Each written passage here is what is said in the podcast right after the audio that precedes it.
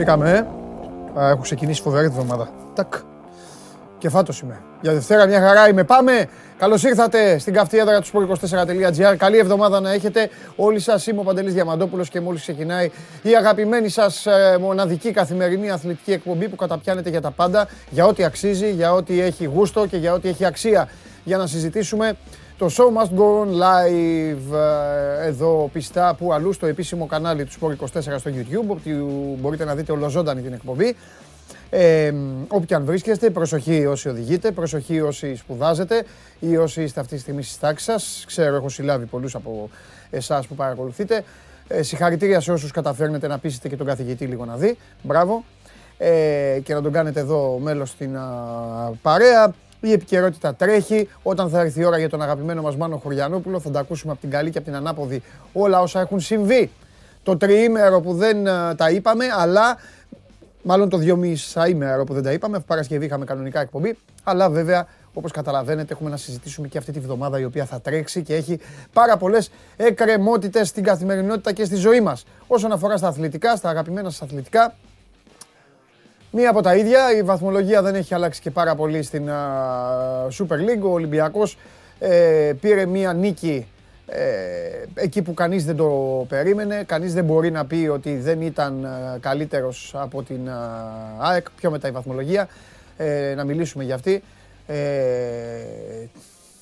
Δεν πήρε καμία, με μπέρδεψαν με τη βαθμολογία τώρα αυτή απ' έξω, δεν ήταν ο Ολυμπιακός η ομάδα η οποία έκανε παράσταση νίκης στο γήπεδο Καραϊσκάκη απέναντι στην ΑΕΚ. Αντιθέτως, υπήρξε ένα μεγάλο διάστημα στο δεύτερο ημίχρονο που αν μια ομάδα έδειχνε ότι μπορεί να βάλει γκολ, αυτή ήταν η κιτρινόμαυρη. Οι κιτρινόμαυροι οι οποίοι πήγαν πληγωμένοι, αλλά ακολούθησαν την παράδοση, ακολούθησαν όλα αυτά τα οποία αν είδατε την εκπομπή της Πέμπτης και της Παρασκευής σίγουρα θα το γνωρίζατε, όχι ότι χρειαζόταν να δείτε εμένα για να καταλάβετε ότι μια ομάδα η οποία είναι πληγωμένη, μια ομάδα η οποία έχει αποκλειστεί από το κύπελλο χωρίς να παίξει άσχημα, απλά έχει αποκλειστεί από την ευφυΐα του αντίπαλου προπονητή και ενός παικταρά που έχει ο αντίπαλος, μπορεί να ορθώσει ανάστημα και να βγάλει εγωισμό. Αυτό έκανε η ΑΕΚ, ήταν ξεκάθαρο το θέμα, φίλες και φίλοι μου, για την ΑΕΚ. Δεν πίστευαν ότι μπορούν να βάλουν γκολ. Όσοι έχετε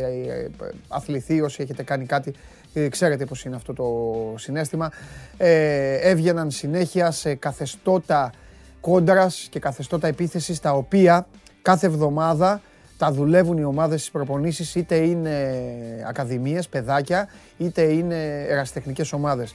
Καθεστώτα, συνθήκες επίθεσης τέσσερα εναντίον τρία, συνθήκες επίθεσης πέντε εναντίον τέσσερα, τρία εναντίον δύο, τρία τρία, τέσσερα τέσσερα. Η ΑΕΚ για ένα είκοσι λεπτό με είκοσι πέντε λεπτό έβγαζε συνεχώς τέτοιου είδους επιθέσεις. Με, προ... με... με μπροστάρι φυσικά την αδυναμία μου, το καραφλό βέλος, έναν παίκτη ο οποίος οργίασε χθες στο Καραϊσκάκι, ήταν μακράν. Ό,τι καλύτερο υπήρχε στο γήπεδο και από τις είκοσι δύο ο Άμραμπατ έδειξε και στο Γιαννίκη, έδειξε και στους αεκτζίδες πώς είναι να μην το βάζεις κάτω και πώς είναι να παλεύεις και πώς είναι να παίζεις και πώς είναι να παίρνεις την μπάλα και να εκμεταλλεύεσαι και αυτό το χαοτικό οικόπεδο που είχε αφήσει ο Ολυμπιακός στα χαφ. Αλλά από την άλλη πλευρά για τους ερυθρόλευκους, τα δύο τους στόπερ, ο Μανολάς και ο Παπασταθόπουλος ήταν σε εξαιρετικό βράδυ, αποτέλεσαν πραγματικό τείχος, δεν άφησαν, γιατί για να τα χάσουν οι άλλοι, για να μην βάλουν γκολ θα πρέπει να υπάρχει και ένας λόγος που δεν έγινε, δεν σκουντούφλαγαν και έπεφταν κάτω μόνοι τους. Ο Μανολάς και ο Παπασταθόπουλος ήταν εξαιρετικοί, έκαναν την καλύτερη τους εμφάνιση, αυτό πάει πιο πολύ στον Παπασταθόπουλο γιατί ο Μανολάς έχει ελάχιστα παιχνίδια, ελάχιστο χρόνο συμμετοχής στον Ολυμπιακό άμα τη επιστροφή του και έτσι οι ερυθρόλευκοι κράτησαν το ένα μηδέν, έφτασαν μάλλον στο ένα μηδέν με αυτό το γκολ του Γιάννη Εμβιλά. Ο Ολυμπιακός, ο οποίος για άλλη μια φορά δείχνει ότι του φτάνει η μισή φάση, του φτάνει μία στιγμή και αυτό το έχει κερδίσει φυσικά και σε ψυχολογικό επίπεδο τα τελευταία χρόνια για να κάνει τη ζημιά, την κάνει τη ζημιά και αφήνει λίγο ε, παραπονεμένο και τον ΠΑΟΚ, ο οποίος ΠΑΟΚ έκανε το χρέος του, κέρδισε τον Ατρόμητο, ε, αισθανόταν ότι θα μπορούσε να μειώσει τη διαφορά στη βαθμολογία τουλάχιστον στους επτά βαθμούς, με μια ισοπαλία δηλαδή στο Καραϊσκάκης, αλλά δεν έγινε αυτό. Η διαφορά έμεινε στους εννέα για τον Ολυμπιακό και τον δικέφαλο του Βορρά και κάπως έτσι φαίνεται η λογική να πηγαίνει εν ώψη των play-off. Θα τα δούμε τα υπόλοιπα. Εσείς μπορείτε να ακούτε ολοζώντανη την εκπομπή και μέσω της εφαρμογής TuneIn. Android τότε για το αυτοκίνητο και ανεβαίνει και με τη μορφή podcast στο Spotify. Ε... Τι άλλο, να καθίσω. Έχουν γίνει πάρα πολλά αυτή την, αυτό το τρίμερο. Ε, κάποιοι τώρα στέλνετε να πούμε, θέλετε να πούμε ότι έλειπε ο Αραούχο. Ε, μου το είπε και ένας φίλος μου, φίλος, της, φίλος μου και αεξής που μιλήσαμε χθες. Ε, μην μου στέλνετε τέτοια, την ξέρετε τη φιλοσοφία μου, την ιστορία τη γράφουν οι παρόντες. Δεν θα πω εγώ αν έλειπε ο Αραούχο, γιατί θα ξεκινήσουμε να λέμε και αν έλειπε και ο Θωμάς Μαύρος. Και αν έλειπε και ο, και ο Μίμης Παπαϊωάννου. Τώρα θα μου πείτε τι λες, ο Αραούχο είναι παίκτης ομάδας. Ναι, οκ, okay. Και ο Ολυμπιακός μπορεί να σου πει ότι του λείπανε, του λείπε ένας παίκτης. Ότι δεν έπαιζε ο Λαραμπή, δεν τον έβαλε ο, ο Μαρτίνς. Τέλος πάντων, δεν βγάζουμε άκρη. Η κάθε ομάδα πορεύεται. Ο Αραούχο ήταν θέμα, ήταν πρόβλημα. Μπορεί με τον Αραούχο να ήταν φυσικά καλύτερα τα πράγματα για την ΑΕΚ, μπορεί και όχι. Ποτέ δεν τα ξέρουμε. Υποθετικές συζητήσεις, παρακαλώ πολύ, να μην κάνουμε σε αυτή την εκπομπή. Μπορεί να γίνει οπουδήποτε αλλού. Στην Αγγλία. Ε, μάλλον στη, στα ξένα πρωταθλήματα, τα αποτελέσματα που έκαναν θόρυβο. Στην Αγγλία η United σκόνταψε ξανά. Η United είναι έναν base στο στοίχημα για να σε στέλνει με μαθηματική ακρίβεια στον κουβά. Δεν κατάφερε να κερδίσει ούτε τη Southampton ένα ένα. Η Everton συνέτριψε τρία μηδέν την Lynch. Είναι στα αποτελέσματα τα ξεχωριστά. Η Everton που παλεύει να σωθεί και βέβαια το διπλό των Wolves μέσα στο Λονδίνο επί της Tottenham είναι και αυτό ένα αποτέλεσμα που έκανε θόρυβο. Επαγγελματική νίκη της ομάδας χθες. μηδέν ένα ε, στο Turf Moor με τη βροχή να πέφτουν καρέκλες, σύνθετα, ε, τραπεζαρίες, σαλόνια και ό,τι άλλο υπάρχει σε ένα σπίτι. Είχαν ανοίξει ουρανοί, παρόλα αυτά το βάλε τον γκολ ο Φαμπίνιο και ήμασταν καλά. Οι Ισπανοί χόρτασαν ποδόσφαιρο στο Ατλέτικο Μαδρίτης Χετάφε τέσσερα τρία και με δέκα παίκτες παρακαλώ βρίσκει τον γκολ στο ογδόντα εννιά με τον Ερμόσο η ομάδα του Τσόλο Σιμεώνε και καταφέρνει να πάρει τους τρεις βαθμούς. Συνετρίβει η αγαπημένη σας Bayern, έπαθε τεράστιο χουνέρι, προηγείται νωρίς νωρίς με τον Λεβαντόφσκι μηδέν ένα και στη συνέχεια τρώει τέσσερα γκολ από την Bochum, τέσσερα ένα ημίχρονο, το τέσσερα δύο είναι τελικό αποτέλεσμα.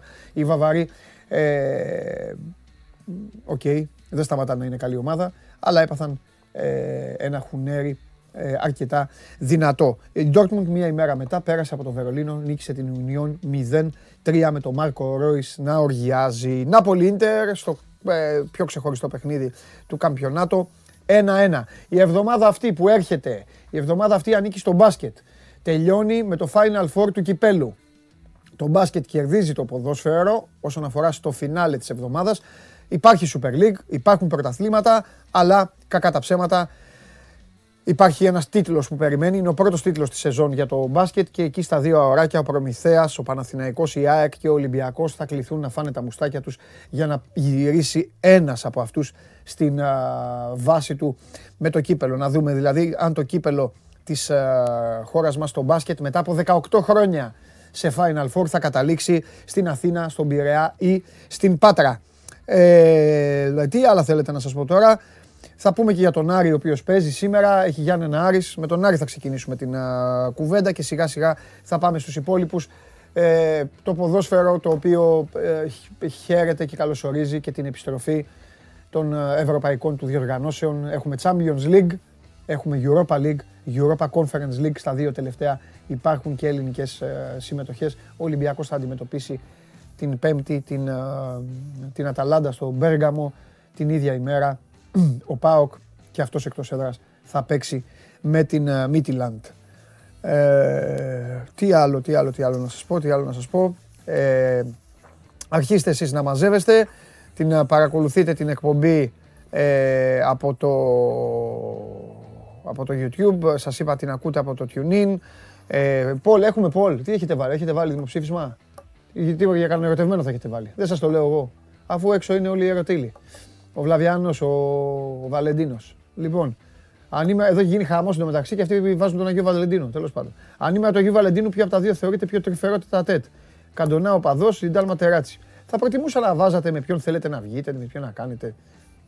Όχι να βγείτε. Λάθος.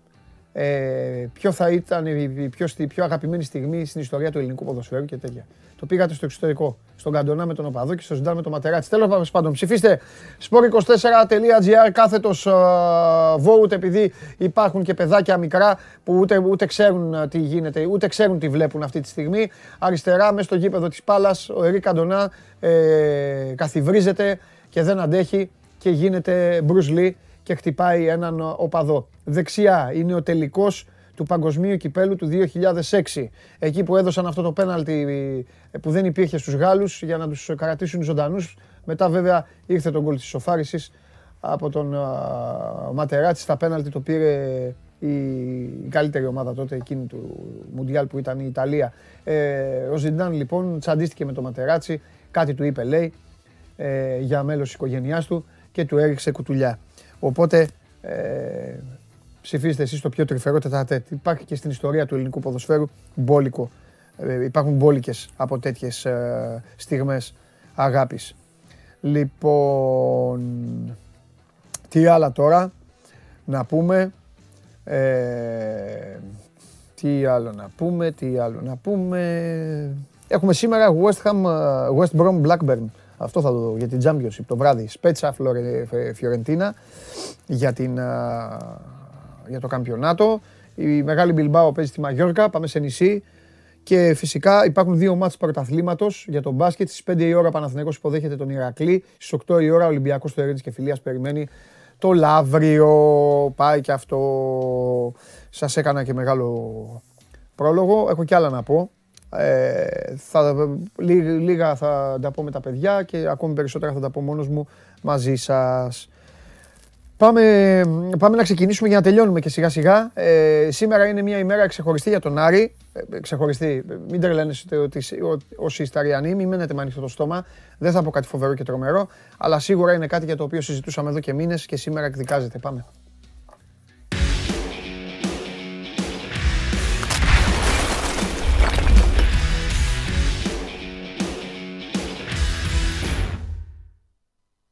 Μεγάλε, τι γίνεται, έχω καιρό να σε δω. Χαίρετε. Καλημέρα. Δημήτρης Χαλιάπας, ο άνθρωπος ο οποίος περιμένει πώς και πώς τη United να κερδίσει και κοντά σε αυτόν δεν θα βγάλω και τον εαυτό μου. Ούτε σε οικογενειακό διπλό κερδίζουμε. Κουβάς. Μου έχει αλλάξει τα φώτα. Ξέρεις, με έχει πιάσει, με έχει πιάσει η στοιχηματική αιμονή με τη United που πιάνει τον, μπορεί να πιάσει έναν άνθρωπο, ότι τώρα ήρθε η ώρα. Καταλαβες. Ναι. Α, αυτό τι ήταν πάλι. Λοιπόν... Εγώ αβέρτα ακολουθώ την ομάδα, αλλά ναι, αυτή ναι, δεν ναι. με ακολουθεί. Τι γίνεται, μια, πετάχτηκε ένας Μπρούνο Γκάμας στην παρέα μας, δεν ξέρω αν είναι United, τέλος πάντων. Ναι. Για λέγε, σήμερα ε... είναι το Κάσι να πούμε στον κόσμο, αυτό είπα πριν. Ναι, σήμερα έχει διπ, διπλή μάχη έχει ο Άρης, έχει τα ποδοσφαιρικά του στα Γιάννινα και έχει ναι. μια πολύ σημαντική μάχη στο ανώτατο δικαστήριο. Ε, θα, γίνει, θα εκδικαστεί η προσφυγή για το μείον έξι που ναι. έχει δεχθεί ο Άρης από την αρχή της σεζόν, λίγες ημέρες πριν ξεκινήσει το πρωτάθλημα. Σήμερα είναι προγραμματισμένη η εκδίκαση. Οι άνθρωποι της ομάδας ε, περιμένουν μέσα στην επόμενη εβδομάδα την απόφαση. Τουλάχιστον έτσι λένε ε, οι πληροφορίες από το ΚΑΣ. Ε, περιμένουμε σήμερα να γίνει η εκδίκαση και το αργότερο μέχρι ε, την άλλη εβδομάδα ή μέχρι τέλος του μήνα, θα βάλω εγώ λίγες ακόμα ημέρες γιατί βλέπουμε τι γίνεται με το κάθε αναβολή, στην αναβολή πηγαίνει στην άλλη υπόθεση. Περιμένουμε να μάθουμε ε, τα νεότερα, τα οποία θα είναι πολύ σημαντικά για τον Άρη. Το μείον έξι υπόθεση του Λάσκοφ, η οποία είναι ανοιχτή ακόμη φυσικά ε, και έχει ταλαιπωρήσει τον Άρη από την αρχή της χρονιάς και έχει επηρεάσει και ψυχολογικά και όχι μόνο ε, τους ποδοσφαιριστές, το, το τεχνικό team, τη διοίκηση, γενικότερα όλο τον οργανισμό του Άρη. Ε, θέλει να δοθεί ένα τέλος, είτε θετικό είτε αρνητικό. Προφανώς ο Άρης θέλει ένα θετικό τέλος, να πάρει τους έξι βαθμούς πίσω και να γίνει φοβορή και να μπει στα play-off και για ένα εισιτήριο ε, για την Ευρώπη. Αλλά σίγουρα το ότι θα δοθεί ένα, σύντομα ένα τέλος σε αυτήν την υπόθεση θα είναι σημαντικό σε όλους τους τομείς, ακόμη και αρνητικό αν είναι αυτό το τέλος.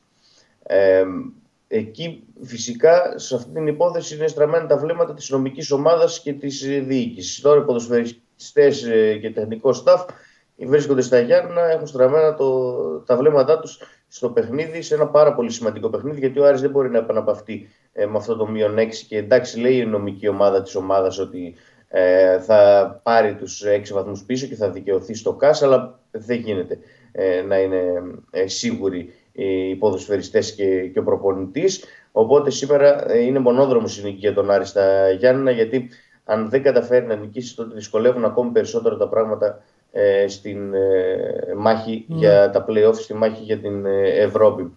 Σε ένα μάτς στο οποίο έχει απουσίες ο Άρης ε, και θα πρέπει να τις διαχειριστεί. Ε, απουσιάζει ο Μπρούνο Γκάμα, ε, βρίσκεται εκτός αποστολής. Απουσιάζει ο Ματίγια, ο οποίος τιμωρήθηκε με δύο αγωνιστικές από τον ε, αθλητικό δικαστή μετά την ε, άσεμνη χειρονομία, άσεμνη κίνηση που έκανε στον πανηγυρισμό ε, όταν σκόραρε με πέναλτι στο μάτς με τον Πανετολικό στο Αγρίνο πριν μερικές ημέρες. Ε, κλήθηκε από τον Αθλητικό Εισαγγελέα και ε, τιμωρήθηκε με δύο αγωνιστικές. Άσκησε έφεση ο Άρης για αυτή την ε, απόφαση για να πέσει σε μία αγωνιστική η, η ποινή του. Σήμερα πάντως δεν παίζει, βρίσκεται εκτός αποστολής και δικαιωματικά φυσικά αυτό έπρεπε να συμβεί. Αυτό συνέβη, είχε φορούσε για το περιβραχιόνι του ε, αρχηγού. Τιμωρήθηκε έτσι όπως έπρεπε να τιμωρηθεί ο Άρης. Απλά άσκησε έφεση. Μπας και ε, τον ε, χρησιμοποιήσεις στο mm. μάτσο με τον ΠΑΟΚ, γιατί την Κυριακή έχει ντέρμπι mm. με τον ΠΑΟΚ και δεν θέλει να τον χάσει. Ναι. Μετρημένα τα κουκιά δηλαδή για τον Άκη Μάτιο σήμερα, χωρίς ε, τον Ματίγια στα χάφο. Ο Τζέγκο είπαμε έχει φύγει, οπότε δύο έχουν μείνει όλοι και όλοι, ο Σάσα και ο Ενδιαγέ, για να τραβήξουν το κουπί στην ε, ναι. μεσαία γραμμή, και εκεί είναι και το μεγαλύτερο πρόβλημα του Άρη ναι. ε, αυτή τη στιγμή. Ε, ο Λουίς Πάλμα, ο εικοσάχρονος ε, από την Ονδούρα, διεκδικεί φανέλα βασικού. Ε, έχουμε να τον δούμε. Ε, και αυτόν δεν είχε πάρει ούτε λεπτό συμμετοχής ε, ακόμη με τη φανέλα του Άρη. Βρίσκεται στην αποστολή σήμερα στα Γιάννινα και είναι πιθανό να είναι η Μάλιστα. μεγάλη αλλαγή του Άρη ε, κόντρα στον Πάσ. Μπορεί να δούμε τον Πάλμα δηλαδή mm. στην μεσοεπιθετική τριάδα πίσω από τον ε, Καμαρά. Να δούμε και ε, τι, τι μπορεί να κάνει ο συγκεκριμένος mm. ποδοσφαιριστής σε ένα μάτς με μια ομάδα η οποία είναι πάνω από τον Άρη στο πρωτάθλημα. Έτσι. Και αξίζει να το σημειώσουμε αυτό, γιατί αν κερδίσει Ε, ο Πάσης στο σημερινό παιχνίδι, ο Άρης ναι. πολύ πολύ δύσκολα μπορεί να τον πιάσει στην βαθμολογία ναι. και δεδομένου και του δύσκολου προγράμματος που, έχει, που έχουν οι κυτρινόμαυροι ε, τις επόμενες ναι. εβδομάδες, που έχουν ντέρμπι και με τον ΠΑΟΚ και με τον Ολυμπιακό και στην Τρίπολη ναι. πάνε. Οπότε το σημερινό παιχνίδι καταλαβαίνει κανείς ότι είναι πάρα πολύ ε, σημαντικό. Ναι, ήθελα να σου πω ε, πριν κλείσουμε, θα κλείσουμε κάπως ασυνήθιστα. Πολύ εύκολα για σένα, ασυνήθιστα για τον κόσμο. Αλλά πριν από αυτό, ήθελα να σου πω δύο πράγματα. Το ένα με πρόλαβες, ε, απλά θα το βαρύνω περισσότερο γιατί έκατσα λίγο και χάζεψα καταστάσεις και προγράμματα. Είναι τελικός για τον Άρη το παιχνίδι. Έτσι όπως τα κατάφερε. Αν χάσει, πολύ δύσκολα μετά. Μετά από πολύ δύσκολα μέχρι απίθανα. Και το δεύτερο, υπάρχει καθόλου, έχει πέσει καθόλου στην κουβέντα τους που θα έπρεπε, λόγω αξιοπρέπειας ποδοσφαιρικής και λόγω εγωισμού, η πεντάρα που έφαγαν στο Βικελίδης από τα Γιάννινα? Ναι, έχει, έχει υποθεί στις συζητήσεις στα αποδυτήρια και είναι ένα από τα κίνητρα για το σημερινό παιχνίδι, ότι ναι. ξέρεις, χάσαμε μηδέν πέντε από αυτήν την ομάδα μέσα στην έδρα μας. Δηλαδή, άλλη ομάδα δεν έβαλε ούτε καν τρία και τέσσερα γκολ στον Άρη και η συγκεκριμένη ομάδα έβαλε πέντε. Οπότε ο Άρης σήμερα ε, μέσα σε όλα ψάχνει και μια εκδίκηση. Θέλει και, και να πάρει το αίμα του πίσω για αυτό το μάτι. Ναι. Δεν ξεπλένεται αυτό το μηδέν πέντε. Ναι. Αλλά είναι ε, μια συζήτηση η οποία έχει γίνει ναι. και δίνει κίνητρο και στους ποδοσφαιριστές να δείξουν ότι είναι καλύτερη ομάδα από τον Πας, αν είναι φυσικά, έτσι, mm-hmm. θα φανεί και, και στο γήπεδο απόψε και στο τέλος της χρονιάς που θα καταλήξει ναι. κάθε ομάδα. Αλλά ναι, είναι, είναι σημαντικό κομμάτι και αυτό. Μάλιστα. Λοιπόν, ωραία. Ε, ο Δημήτρης Χαλιάπας, ε, ούτε καν οι απ' έξω δεν τον γνωρίζουν. Είναι ένας εξαιρετικός ρεπόρτερ, όχι μόνο του Άρη. Δεν ξέρει καν ότι θα την πάω εκεί την κουβέντα ο ίδιος, δεν είχαμε μιλήσει από πριν. Αλλά επειδή δεν μπορώ πλέον να λύσω τις απορίες μου με άλλους και άλλους, θα καταφύγω στη, στη λύση Χαλιάπα. Ο Δημήτρης ασχολείται με το τένις και ασχολείται πάρα πολύ καλά. Είναι από τους καλύτερους ρεπόρτερ τένις που υπάρχουν. Απλά δεν είναι εδώ, δεν διαφημίζεται, δεν κυκλοφορεί στην Αθήνα το παιδί, είναι στην επανομή και γράφει από την επανομή. Και θέλω να σε ρωτήσω τώρα στα ίσια, να κάνουμε αυτή την κουβέντα με το ύφος της εκπομπής και με αφορμή, δεν τα είπα στον πρόλογο για να τα πω με σένα, με αφορμή τους δύο χαμένους τελικούς. έι τι πι, έι τι πι.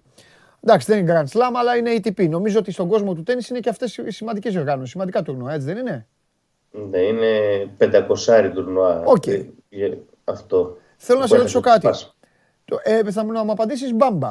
Το ένα είναι γιατί η Σάκαρη έφαγε τέτοια ανατροπή, έχοντας κάνει η ίδια ένα σετ δικό της από τρία πέντε, επτά πέντε, το κέρδισε και μετά είχε ε, παράσταση νίκη στο δεύτερο σετ, αλλά την πήρε κάτω βόλτα. Και το δεύτερο θα σε ρωτήσω στα ίσια και ψυχρά. όπως θα ρωτάγαμε αν μιλάγαμε για τον Άρη. Εμένα μου τη δίνει που ορισμένα αθλήματα σε ατομικό επίπεδο δεν τα αντιμετωπίζουμε όπως το ομαδικό. Αλλά εγώ θα, το σε, θα σε ρωτήσω. Ο Τσιτσιπάς όταν φτάνει σε τελικούς, όταν φτάνει σε πολύ μεγάλα μάτς, παθαίνει κάτι? Ναι. Πρώτα για τη Σάκαρη, ναι. να, να σου πω. Ε, η Μαρία γενικά έχει πρόβλημα ψυχολογικό και ε, έχει πολλά σκαμπανεβάσματα στη ψυχολογική της κατάστασης και στην ψυχοσύνθεσή της στα μεγάλα μάτς, uh-huh. ανέκαθεν. Δηλαδή έχει φτάσει είκοσι έξι ετών, τώρα έχει κάνει το μεγάλο της ξεπέταγμα, έτσι, τώρα έχει φτάσει στο top δέκα και τώρα κάνει τις μεγάλες πορείες της, αλλά πάλι δεν είναι ε, ε, τόσο δυνατή ψυχολογικά και δεν έχει αυτό το χαρακτήρα για να κλείσει τα δύσκολα μάτς. Uh-huh. Έχει, το, έχει κάνει, το έχει πάθει πάρα πολλές φορές. Ε, έχει χάσει ειδικά τις μάτς ε, αμέτρητες φορές και mm. πολύ μεγάλα μάτς. Mm. Νομίζω ότι θα πρέπει να δουλέψει περισσότερο και με το team της και με τον εαυτό της περισσότερο uh-huh. για το πώς θα, κρατήσει, πώς θα κρατηθεί συγκεντρωμένη και θα μπορέσει να είναι συγκεντρωμένη στους κρίσιμους πόντους για να κλείσει ένα παιχνίδι, γιατί είναι κρίμα να χάνει τέτοια μάτς ενώ είναι ανώτερη από τις ε, αντιπαλές της. Δηλαδή έχει χάσει πολλά μάτς που είναι ανώτερη απλά γιατί τα χάνει στο τέλος. Και δεν είναι μόνο η Σάκαρη το παθαίνει αυτό, είναι επειδή, όπως είπες, σαν ένα ατομικό άθλημα, πάρα πολλοί αθλητές και αθλήτρες το παθαίνουν στο τένις. Ναι. Αλλά είναι η Σάκαρη ένα χαρακτηριστικό παράδειγμα, ειδικά τα τελευταία χρόνια που έχει ανέβει επίπεδο και την περιμένουν να νικάει κιόλας. Όταν έχει τον τίτλο του φαβορί, είναι πιο σφιχτή και δεν μπορεί να το διαχειριστεί τόσο πολύ. Ε, τώρα, όσον αφορά τον Τσιπά. Ε, χάνει τους τελικούς στα πεντακόσια και συνέχεια είναι μηδέν οκτώ. Έχει οκτώ χαμένους τελικούς σε τουρνουά τέτοιων κατηγοριών. Ε, δεν νομίζω ότι έχει να κάνει με την ψυχολογία ή με, με, με αυτό που παθαίνει η Σάκαρη. Ε, δηλαδή νομίζω ότι απλά δεν του βγαίνουν τα παιχνίδια στους τελικούς ή οι αντίπαλοι είναι καλύτεροι, όπως χτες. Γιατί χτες ο Αλιασίμ που τον κέρδισε στο Ρότερνταμ ήταν πολύ καλύτερος. Ε, δεν νομίζω ότι τα έχασε γιατί ήταν στο τελικό. Δεν έχει τέτοιο θέμα. Δηλαδή oh. έχει κερδίσει και πολύ μεγάλα μάτς και με τον Φέντερ και με τον Ναδάλ και με τον Τζόκοβιτς. Yeah. Δεν έχει τέτοια θέματα. Απλά οι συγκύριες. Νομίζω ότι βήμα-βήμα όσο προχωράει θα, θα λυθεί αυτό. Θα κάνει και συνεχόμενες νίκες και σε τουρνουά και σε τελικούς. Δεν έχει τέτοιο θέμα. Τη Σάκαρη νομίζω ότι είναι τέτοιο το θέμα. Αλλά κατάλαβα. Όχι. Μάλιστα. Ωραία, με κάλυψες. Με κάλυψες. Συχνά πυκνά θα, σε, θα, θα καταφεύγω στην, στην άποψή σου. Φιλιά. Φιλιά πολλά. Καλή συνέχεια. Φοβερή μπλούζα, φοβερή μπλούζα. Αντιφοράς μέχρι να πάρετε μια νίκη. Έλα, γεια. Με εγχείρηστα στη βγάλουμε. Γεια. Γεια, γεια. Λοιπόν, αυτός ήταν ο Δημήτρης Χαλιάπας και για Άρη και για τένις και για τα, και για τα υπόλοιπα. Ό,τι θέλετε να ρωτήσουμε για τένις τον Δημήτρη, άλλη φορά. Ε, τώρα πήγατε να μου πλακώσετε, πλακώσατε τις ερωτήσεις, αλλά πού να σας προλάβω. Εδώ κάτι για πέναλτι πάλι μιλάτε. Τι πέναλτι, πού, τι πέναλτι. Δεν έχετε βαρεθεί κάθε εβδομάδα τα ίδια και τα ίδια. Ό,τι, ομάδα, ό,τι για τις ομάδες σας όλες, όλο πέναλτι. Κάθε Δευτέρα, κάθε Δευτέρα το ίδιο πράγμα. Μου στέλνετε να καθίσω να δω πέναλτι. Σε... Καταλαβαίνω και σας ευχαριστώ πολύ, γιατί σας έχω πει ότι εγώ έπρεπε να είμαι ο, ο, ο, ο, ο αρχιδιαιτητής, ο Κλάτεμπερκ. Α, τους είχα διώξει όλους βέβαια. Εγώ αρχιδιαιτητής. Οι, οι άλλοι ξέρετε τώρα. Αλλάξτε τα γράμματα. Πάμε. Ε, πάμε στο Παναθηναϊκό. Τι πέναλτι.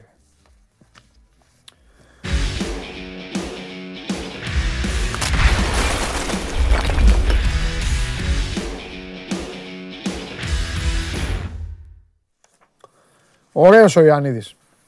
Καλημέρα, καλή εβδομάδα. Καλημέρα, επίσης. Ωραίος ο Ιωαννίδης.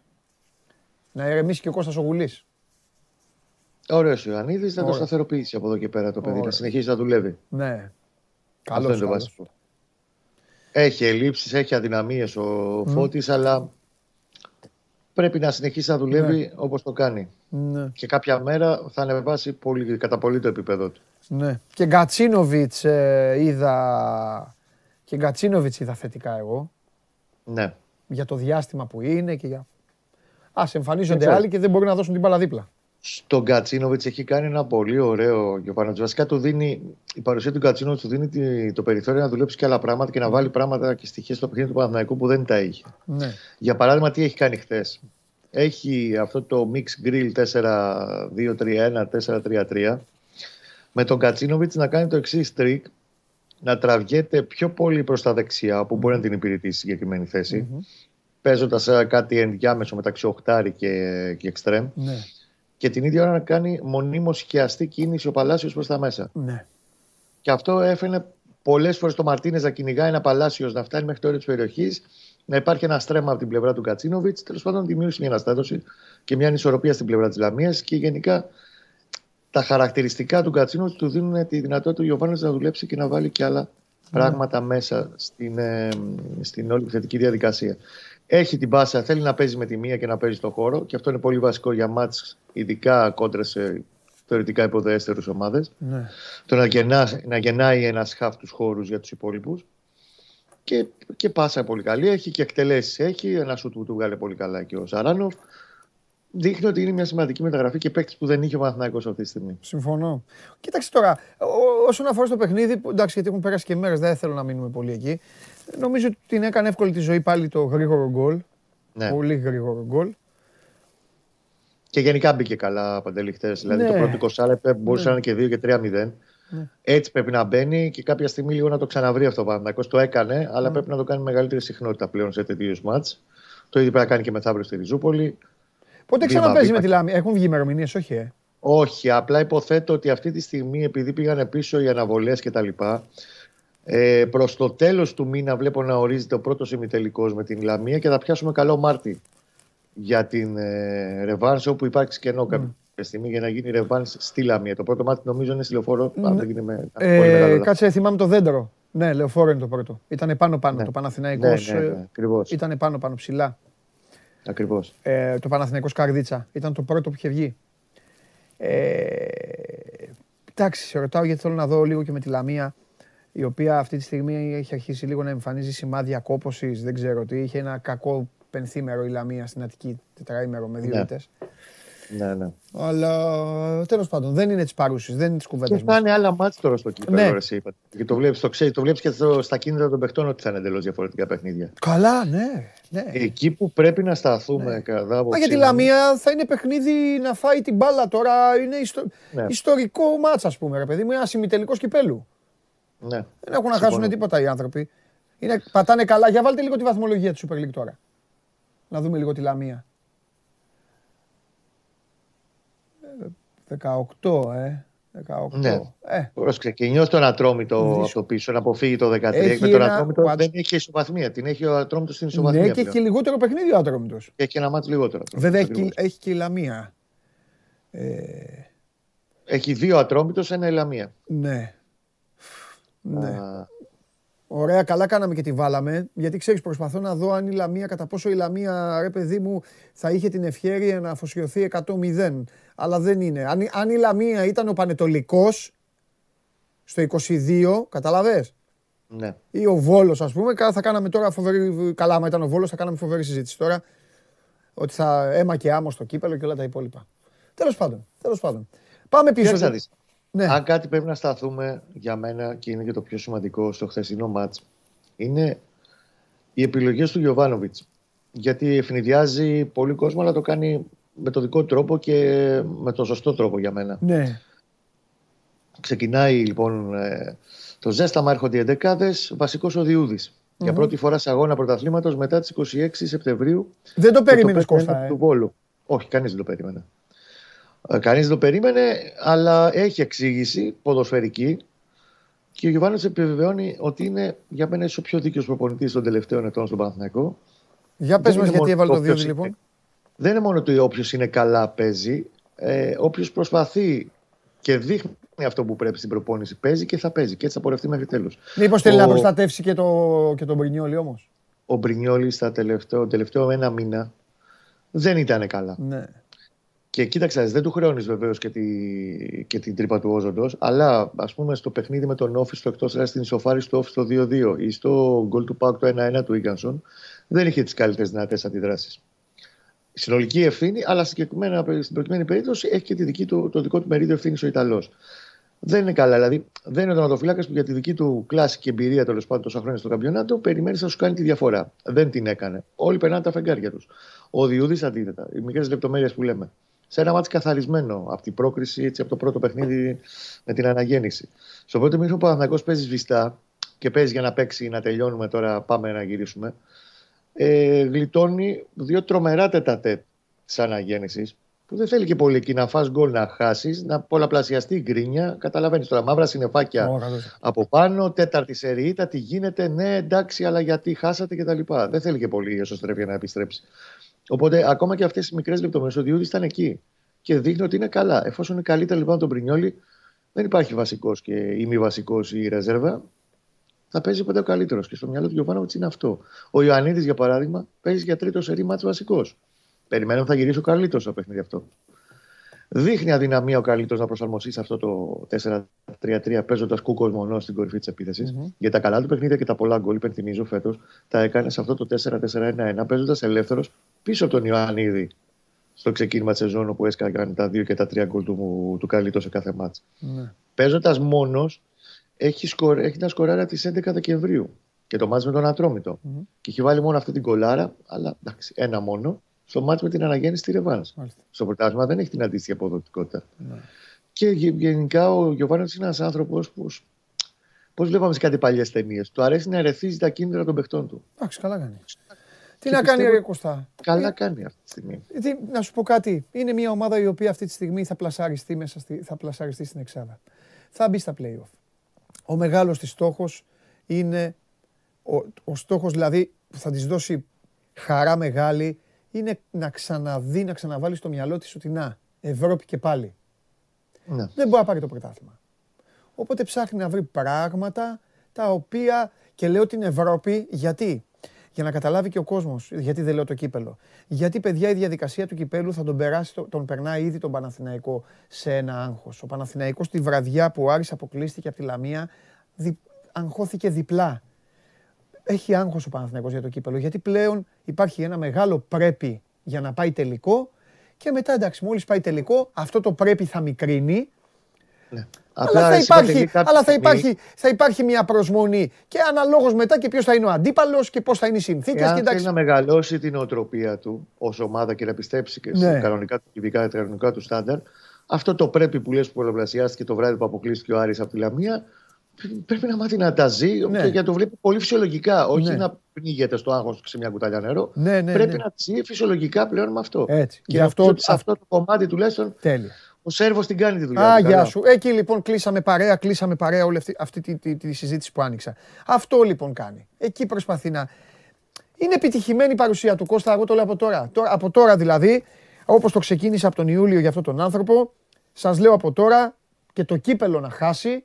Αν ο Παναθηναϊκός βγει στην Ευρώπη με την μπάλα που έχω δει εγώ μέχρι τώρα, ναι, και τα σκαμπανεβάσματά του και, τα, και, τα, και, τη, και τις γκέλες του και όλα του, η παρουσία του Γιωβάνοβιτς για μένα κρίνεται επιτυχημένη. Για μένα όμως είναι αυτό. Αυτό θέλω να πω. Εντάξει. Δεν λέω να πάει στο τελικό να φάει όποιος και να είναι να φάει τέσσερα πέντε, αλλά παίξει την μπάλα του ρε παιδί μου και να το χάσει το κύπελλο. Κανείς δεν ξέρει τι ξημερώνει. Για μένα επίσης είναι πολύ σημαντικό πέρα από τη στόχευση της Ευρώπης που δεν το συζητάμε, ότι αυτή τη στιγμή είναι το, το μάστι για τον Παναθηναϊκό και τον τελικό του κυπέλλου κτλ. Θα πρέπει λίγο να, να διοργανώσει το ρόστερ. Ήδη αρχίζει και το ξεκαθαρίζει. Το κάνει αυτό. Για το καλοκαίρι πιο εύκολα θα το κάνει. Ναι. Ε, γιατί μετά, εφόσον υπάρχει Ευρώπη και ο Παναθηναϊκός παίξει είκοσι μία Ιουλίου. Δεν μπορεί να πάει μέχρι τέλη Αυγούστου και να έχει τέσσερα και πέντε κενά σε, σε βασικές θέσεις. Ναι. Θα πρέπει να γίνουν πολύ πιο ναι. άμεσα κάποια πράγματα. Ναι. Και κυρίως, άγια η ώρα να γίνει κάποια στιγμή, να πάρει επιτέλους ένα center for goal G. Ναι. Να πάρει ένα επιθετικό που θα αποτελέσει σημείο αναφοράς. Αυτό πρέπει να είναι το νούμερο ένα για το καλοκαίρι. Έχει μαλλιάσει η γλώσσα μου. Σωστά. Είμαι γραφικός, το ξέρω, καταντάω γραφικός σε αυτό το κομμάτι. Αν θέλει ο Παναθηναϊκός να φτάσει σε ανώτερο επίπεδο, να γίνει διεκδικητικός, να είναι ομάδα που πλέον θα τον νιώθουν για τα καλά οι υπόλοιποι μεγάλοι αντίπαλοι του, χρειάζεται ένα mm. ποδοσφαιριστή, δεν θα πω Μπέρκ γιατί θα πέσει το πλάνο, τα βάλε με πλακώσει, έναν παίχτη επίπεδου Μπέρκ πάντως. Στα τριάντα τέσσερα όταν σου ειδώ θα τον έπαιρνα. Σε αεροδρόμιο θα πήγα να τον πάρω εγώ. Έτσι. Λοιπόν, φιλιά, θα τα πούμε. Άντε, Άντε να έλα τα λέμε, γεια σου Κώστα. Έχει δίκιο ο Κώστας, ο Παναθηναϊκός χρειάζεται έναν επιθετικό, χρειάζεται έναν παίκτη ο οποίος μπορεί να κάνει τη δουλειά, έναν παίκτη ο οποίος θα μπορεί να δημιουργήσει καταστάσεις για τον ίδιο του τον εαυτό και να μην χρειάζεται να περιμένει μία, δύο, τρεις, τέσσερις προσπάθειες των συμπαικτών του ή και δική του. Η στατιστική δηλαδή παίζει πολύ μεγάλο ρόλο για τον επιθετικό εφόσον καταφέρει να την υποστηρίζει που μην τουλάχιστον να βγάζει φάσεις και να θορυβεί τον αντίπαλο, να τον υποχρεώνει σε αλλαγή τακτικής αμυντικής για να κάνει ευκολότερη τη ζωή των συμπαικτών του. Τέλος πάντων. Ψηλά γράμματα και χοντρά γράμματα για κάθε προπονητικό κέντρο. Ο γκαντέμις της αγωνιστικής είναι αυτός για τον οποίο θα συζητήσουμε τώρα και θα εξηγήσω ευθύς αμέσως τι σημαίνει και γιατί λέω γκαντέμις στο φίλο μου και αδερφό μου. Τώρα θα μιλήσουμε.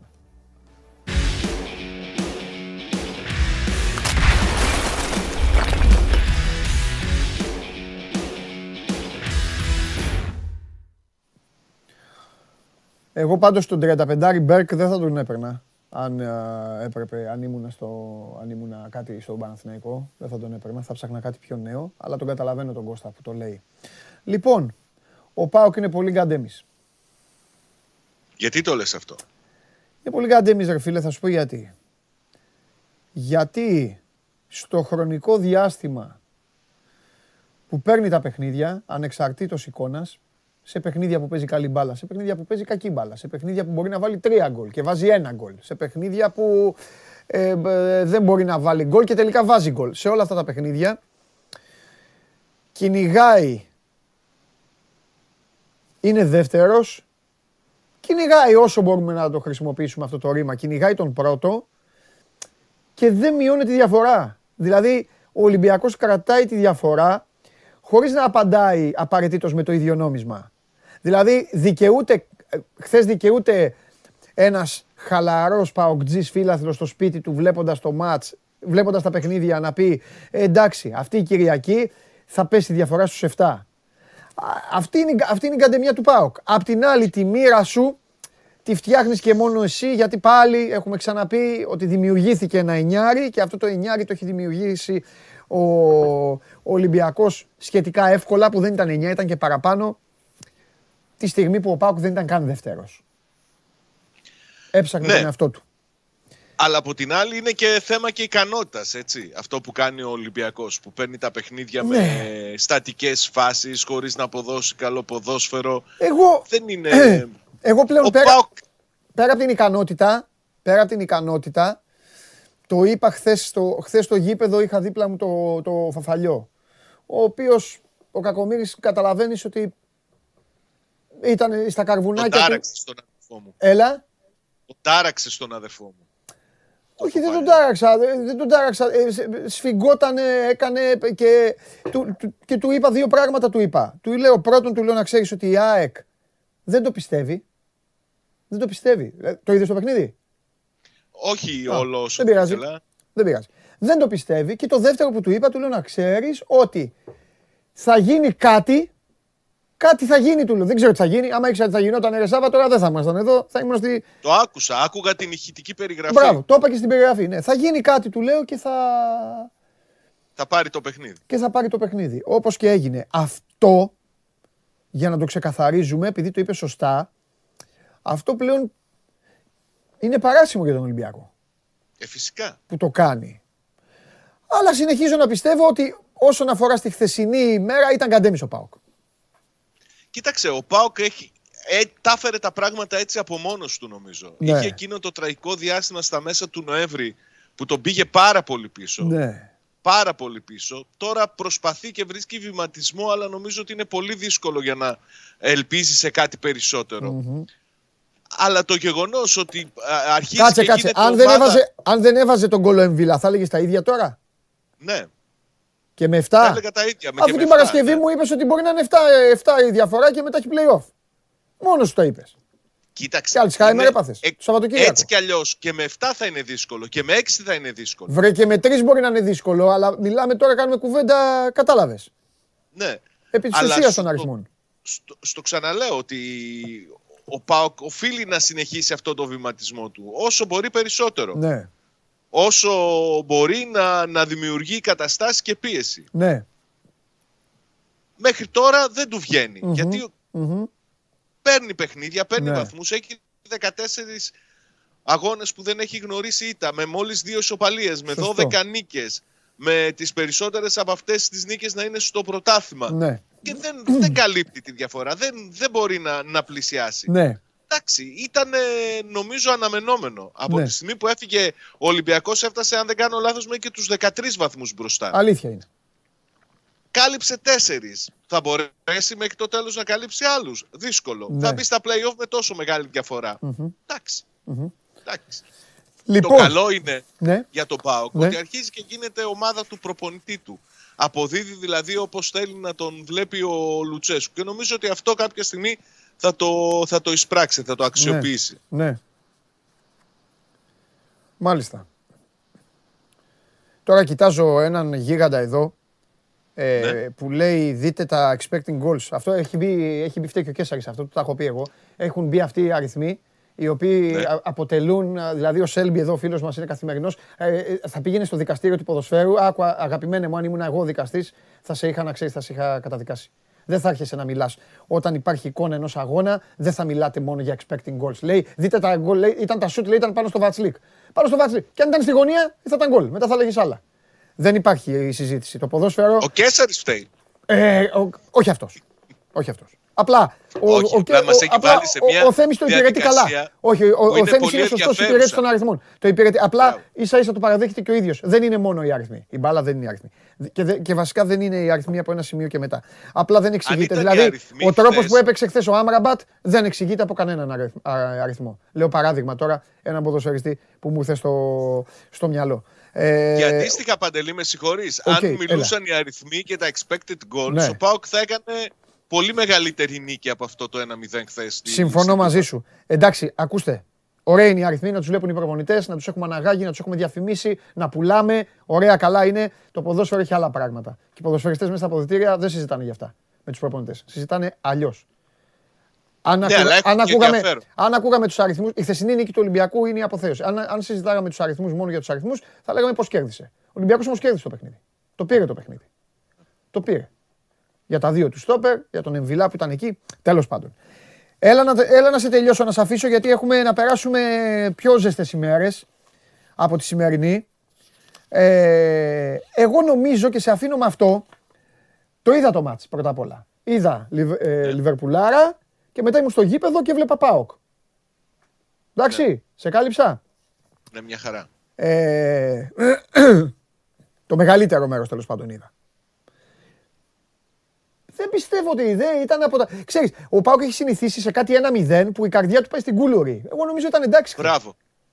Έτσι νομίζω κι εγώ. Ναι. Δηλαδή, ήταν... να του το, δω... να το, το δώσουμε αυτό δηλαδή. Να του το δώσουμε αυτό γιατί. Εντάξει. Σε τόσα ένα μηδέν έχουμε πει. Χθες μου έδωσε την αίσθηση της, του ΠΑΟΚ της πρώτης θητείας του Λουτσέσκου. Εκεί που έπαιρνε προβάδισμα στο σκορ και βγάζανε σποράκια στην κερκίδα. Δεν είχες αυτό το άγχος, το καρδιοχτύπι αν ήσουν φίλος του ΠΑΟΚ εχθές. Ότι μπορεί ο Ατρόμητος να κάνει τη ζημιά. Ναι. Και φάσεις δεν δημιούργησε εκτός από μία στο πρώτο ημίχρονο και ο ΠΑΟΚ έδειχνε να ελέγχει απόλυτα το παιχνίδι, mm. να δημιουργεί πολλές ευκαιρίες για περισσότερα γκολ. Mm. Δεν είχε mm. αυτό το, το φετινό ότι εντάξει προηγεί το ΠΑΟΚ αλλά θα καταφέρει να διαχείρισει το προβάδισμά του. Θα χαλάσει το μυαλό του σε μία φάση που δεν πηγαίνει στα νερά του όπως συνέβαινε μέχρι τώρα. Ναι. Και αυτό νομίζω ότι είναι ένα credit για το Λουτσέσκου και την εικόνα των ποδοσφαιριστών τους. Ένα παιχνίδι που θα πρέπει να τονίσουμε ότι δεν έπαιζε ούτε ο Ίγκασον, ναι. ούτε ο Κούρτιτς, ούτε ξεκίνησε βασικός ναι. ο Ζιφκοβιτς, που είναι κολώνες για τον ΠΑΟΚ. Ναι. Μάλιστα. Ωραία. Λοιπόν, ε... τελευταίο θέμα ε, και πολύ σοβαρό, χωρίς να... Δεν, ζη... δεν ζητάω να κάνεις, ε, να κάνεις τοποθέτηση άποψη, γιατί θα ήταν σαν να σε προσβάλλω. Την ξέρουμε όλοι και την άποψή σου και όλα. Απλά θέλω να σε ρωτήσω κάτι ρε παιδάκι μου. Ε, εγώ, τα, εγώ τα, έμαθα, τα έμαθα όταν ήμουν στο γήπεδο γιατί ε, ήμουν έξω, έκανα μια Κυριακή, έκανα μια βόλτα κι εγώ, μετά ε, είδα τη Λίβερπουλ. Θα σου το πω απλά. Θα το πω απλά γιατί μπορεί αυτή τη στιγμή να κοιτάνε και πάρα πολλοί, γιατί μας βλέπουν πάρα πολλοί, ε, φίλοι του ΠΑΟΚ στα σπίτια τους και στις δουλειές τους. Και θέλω να τους κάνω και λίγο να γελάσουν με το στυλ που θα σε ρωτήσω. Αυτοί που πήγανε στο ΠΑΟΚ Β, Ολυμπιακός Β, ή παιδάκια, ξέρω τι αυτοί όλοι, δεν ξέρω τι ήτανε. Και σου λέω πράγματα που ακούστηκαν από την, από το, από την, από την περιγραφή, κατάλαβες, δεν σου λέω τώρα εγώ, γιατί εγώ κρατάω πάντα, πάντα επιφυλάξεις για ό,τι διαβάζω, ό,τι μου λένε. Καλό είναι να είμαστε καχύποπτοι. Αλλά αυτά ακούστηκαν, ακού, ακούστηκαν. Αυτή τι ήτανε ρε φίλε. Τι... τι να σου πω. Ο καθένας είναι υπεύθυνος για αυτά ναι, που κάνει μου, και αυτά που λέει, ρε, αυ... Ναι εντάξει εννοείται. εννοείται. εννοείται. Αλλά θέλω να πω αυτοί δεν βλέπουν ειδήσεις. Ας πούμε. Βλέπω. Εγώ δεν λέω να, εγώ δεν λέω να είναι Δεν μπορώ να φανταστώ ότι αυτό, το βλέπουν. Ναι, προφανώς η παιδεία τους, η παιδεία τους, η, ξέρω εγώ, ε, αυτό, αυτό τους έχει ε, διδάξει η παιδεία τους. Πήγαν εκεί και να λένε, ε, να λένε σε παιδάκια ότι θα γίνουν σαν το παιδί που, ε, που έχασε τη ζωή του, τέλος πάντων. Αλλά, ωραία. Δεν τους ελέγχει κανείς. Δηλαδή, έμαθε, αν έμαθες... Ποιος πήγε... μπορεί να τους ελέγξει. Ένας παράγοντας του ΠΑΟΚ ανέβηκε να τους πει φύγετε από εδώ, μη, μη, ξέρω εγώ, μη, μη σας ρίξω ένα χαστούκι. Γιατί για, για χαστούκι, συγγνώμη κιόλας. Αλλά για τέτοια, δεν δηλαδή, ξέρω, ξέρω εγώ... Δεν ξέρω να σου πω, Παντελή, τι έγινε. Ήταν... Είναι πολλά τα ερωτηματικά που δημιουργήθηκαν και νομίζω ότι και οι περισσότεροι που... Ναι. Και οι φίλοι του ΠΑΟΚ, ρε παιδί μου, είναι. Αυτό λέω, ρε παιδί μου, εκεί δεν είχε. Ξενισμένοι για όλο αυτό που συνέβη. Δεν θα καθίσω εγώ. Εδώ διψάνε για αίματα και θα, θα τους περιποιηθώ σε λίγο. Ρωτήστε αυτό, πίσω εκεί. Αυτά δεν περνάνε εδώ. Εγώ κάνω ουσιαστική, ουσιαστική συζήτηση. Δεν με ενδιαφέρουν εμένα τα, τα καφριλίκια. Ε, άλλο με ενδιαφέρει. Παίζανε παιδιά. Τα οποία στο τέλος αυτά τα παιδιά, να πούμε και κάτι στον κόσμο, αυτά τα παιδιά γνωρίζονται. Παίζουν αντίπαλοι από παιδάκια. Από τότε που η Super League. Ε, έβαλε αυτά τα πρωταθλήματα κάτω των δεκαπέντε, κάτω των δεκαεπτά. Αυτές οι δύο ομάδες συνήθως παίζουν μαζί. Τα παιδάκια γνωρίζονται. Και γι' αυτό το λόγο, όταν τελείωσε, αγκαλιάζονται, χαιρετιούνται, κάνουνε. Γιατί η στατιστική του ποδοσφαίρου, αγαπημένε μου φίλαθλε και αγαπημένη μου φίλαθλε, η στατιστική του ποδοσφαίρου, όσο σκληρό κι αν είναι, και αν αυτή τη στιγμή με, με, ακούνε, με βλέπουν μπαμπάδες που νομίζουν ότι έχουν τον επόμενο Μέση, η στατιστική είναι κάτω από δέκα τοις εκατό. Κάποιο παιδί από αυτά να παίξει στην πρώτη ομάδα, πάνω από ογδόντα τοις εκατό τα παιδάκια αυτά να καταλήξουν συμπαίκτες σε καμιά κατηγορία. Οκ. Okay. Γι' αυτό και τα παιδάκια αυτά γνωρίζονται και λατρεύουν το άθλημα. Η ερώτησή μου είναι άλλη, ρε Σάβα, απορία μου. Εκεί έχουν πάει και γονείς και συγγενείς και τα βλέπουν τα παιδιά τους που παίζουν, κάνουν. Ένας δεν σηκώθηκε να πει σε αυτούς τους δέκα, δεκαπέντε, είκοσι, δεν ξέρω και πώς ήταν κιόλας, στην τύχη τα λέω, να τους πει ρε, έλα εντάξει. Πάρε τα κουβαδάκια σου στην παραλία, φύγε. Κάποιος, ένας αστυνομικός δεν υπήρχε να του πει έλα εδώ εσύ, αυτό είπες, έλα μαζί μου, πάμε μαζί, πάμε να δεις τους υπόλοιπους φίλους σου. Κάτι τέτοιο καταλαβαίνεις. Τα καφριλίκια ναι. Είναι άλλο πράγμα τα καφριλίκια, τα οποία είναι καταδικαστέα και άλλο είναι και, πώς να σου πω, να, κάποια πράγματα που δεν, δεν χωρούν στη νοημοσύνη του κοινού νου, ρε παιδί μου. Δεν μπορώ να, να εκφράσω αυτό που θέλω να σου πω στην πραγματικότητα. Ναι, τι, τι είδους καφριλί κι άλλο. Αυτό τι, αυτό τι ήταν. Κοίταξε, λέει. Το να βρίζεις σε ένα γήπεδο, ναι. Έτσι, ακόμη και σε παιχνίδια που είναι νεαροί, σε ηλικία ποδοσφαιριστές, okay. Είναι ναι. Καθεστώς. Ναι, ναι, ναι, είναι, έχω ακούσει, ναι ρε, σου λέω, ναι, του συμφωνώ. Ναι, έχουμε ακούσει, έχεις δίκιο. Πράγματα που συγκλονίζουν έχεις δίκιο, ο καθένας πάει στο γήπεδο έτσι κι αλλιώς για να βγάλει αυτά που δεν μπορεί που να ακολουθούν στο σπίτι. Σωστό. Τα έχουμε πει αυτά. Μπράβο. Το να, το να παίρνεις θέση ναι. Όμως σε ζητήματα που έχουν συγκλονίσει τον κόσμο και να δημιουργείς τόσο κακή εντύπωση, ναι. Σου ξαναλέω, δεν μπορεί να σε καταστήσει παρά μόνο εσένα τον ίδιο υπεύθυνο. Τώρα, ποιος θα μπορούσε να τους ελέγξει, ποιος θα μπορούσε να τους βάλει χέρι, ποιος θα ναι. Μπορούσε να τους πει ρε παιδιά, φτάνει. Ναι. Ούτε, δεν ήμουν εκεί για να σου πω και ούτε ξέρω αν υπήρξε αντίδραση από γύρω-γύρω ή οτιδήποτε άλλο. Επίσης.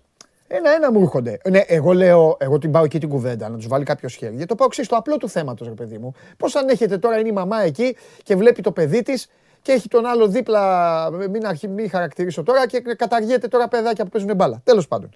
Ε, Δυστυχώς. Ναι.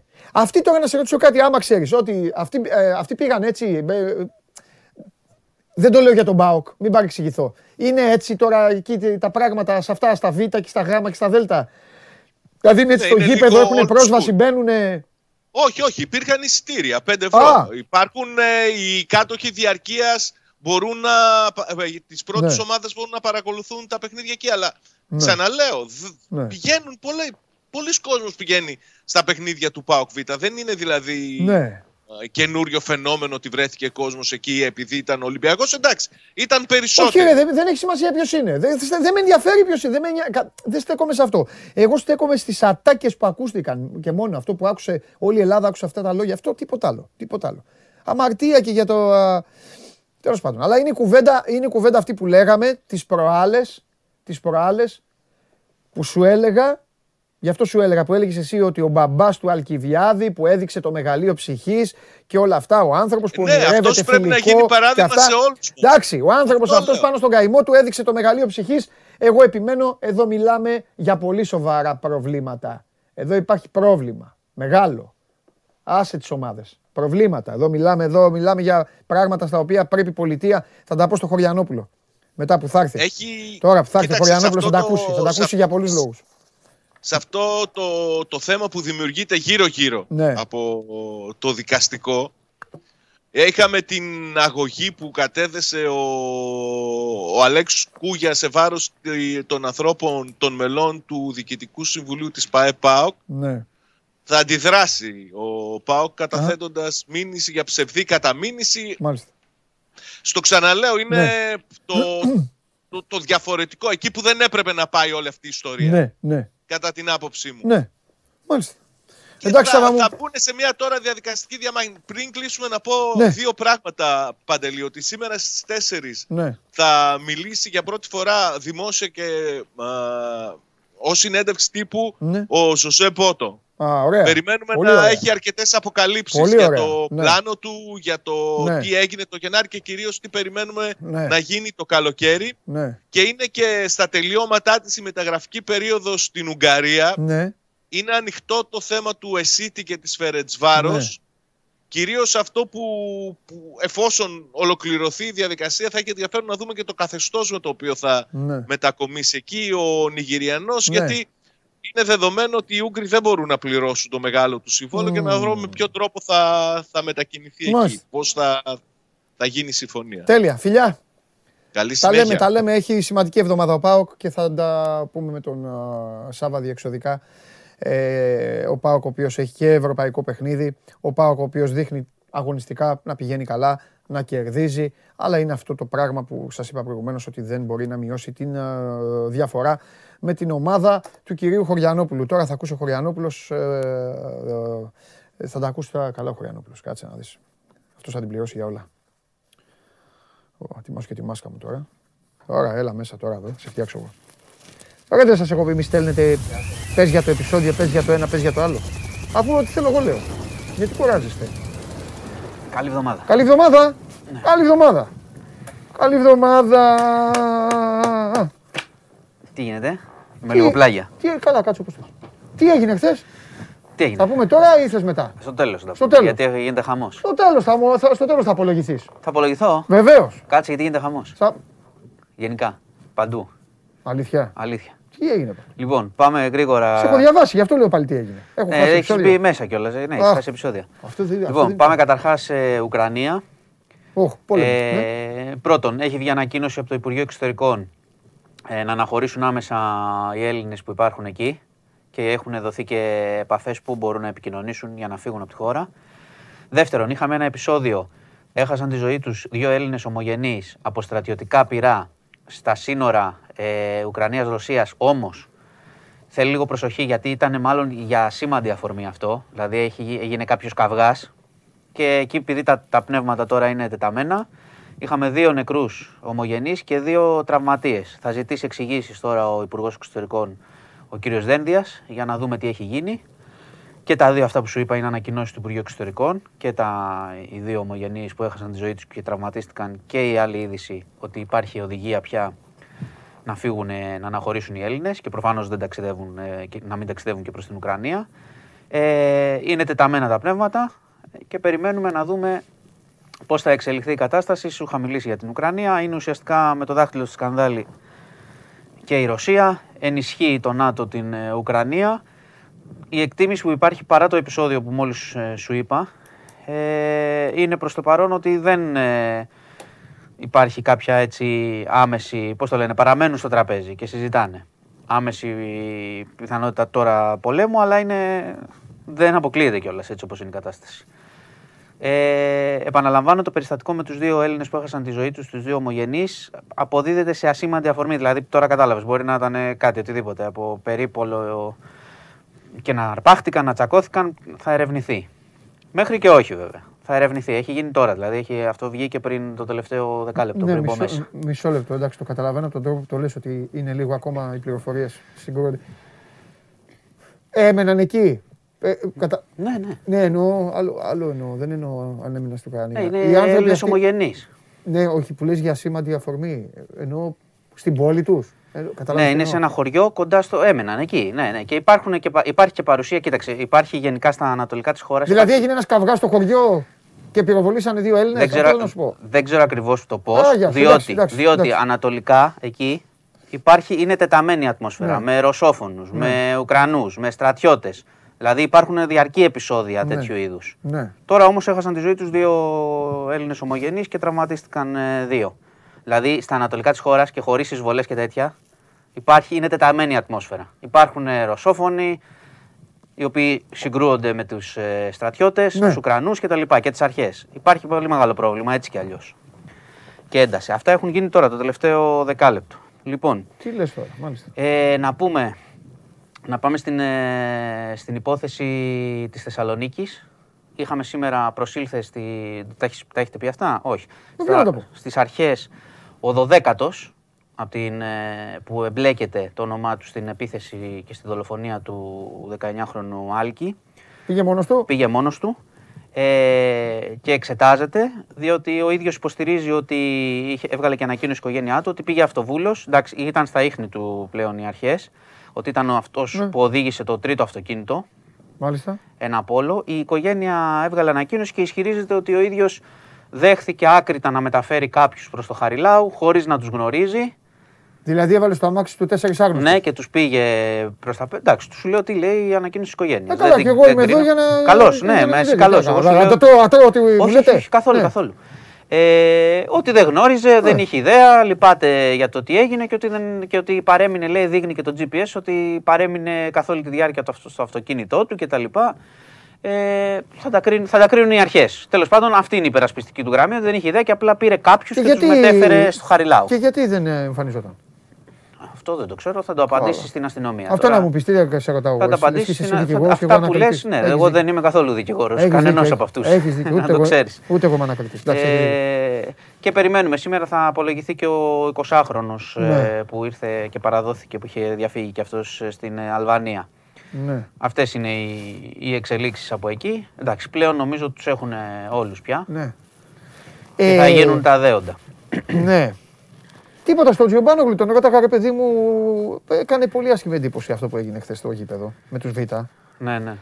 Ε. Φεύγει από το αθλητικό κομμάτι και του έλεγα θα τα πω και με τον Μάνο. Δηλαδή, του, όχι, οι απορίες μου δεν είναι ποιες ομάδες παίζανε, τι, δεν, καθόλου, καθόλου. Δεν με ενδιαφέρει. Εμένα, εγώ στάθηκα σε πιο σοβαρά πράγματα. Δηλαδή, πώς αυτοί πήγαν εκεί, πώς δεν τους είπε ένας ρε, θα φάτε δύο χαστού και καθίστε, σκάστε. Κατάλαβες, τελείως απλά να τους πει, πώς λένε στα γήπεδα. Πώς δεν πήγε ένας αστυνομικός να πει. Τι λες αγόρι, είσαι καλά, έλα λίγο μαζί μου. Κατάλαβες. Κάτσε, το, δηλαδή... το είχαμε πει και από την πρώτη μέρα. Δυστυχώς εμείς εδώ ως κοινικοί ότι ακούσαμε τα διάφορα. Θα αλλάξουν τα πράγματα. Δεν βλέπουν αυτοί οι οικογένειές τους, ξέρω, δεν έχουν κάτι. Τι να βλέπουν. Αυτοί είναι κλειδωμένα τα μυαλά. Λοιπόν. Πάμε τώρα δυστυχώς ακόμα πιο δυσάρεστα. Όσο πάμε. Ε, θα πάμε στο θέμα της, ε, το παιδάκι, πριν πάμε στην Πάτρα, θα πάμε στο θέμα της ε, Κυψέλης. Δεν ξέρω αν το άκουσες καθόλου το Σαββατοκύριακο. Ξέρω ότι είχαν ένα εφτάχρονο ε, νεκρό λοιπόν, και το κουβαλάγανε. Ναι, αυτή είναι η υπόθεση, απλά να την πούμε όλοι να την πεις πώς, πώς έχει αποκαλυφθεί.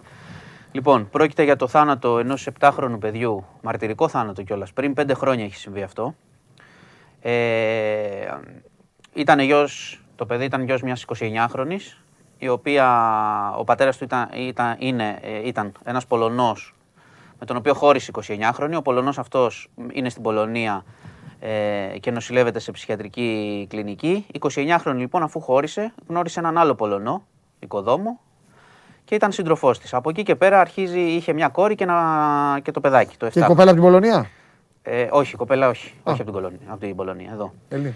Λοιπόν, ε, από εκεί αρχίζει μια ιστορία μαρτυρίου για τα παιδιά. Δηλαδή, το, ο οικοδόμος αυτός με την ανοχή της μητέρας, αν όχι με τη συγκατάθεση, ε, κακοποιούσε τα παιδιά.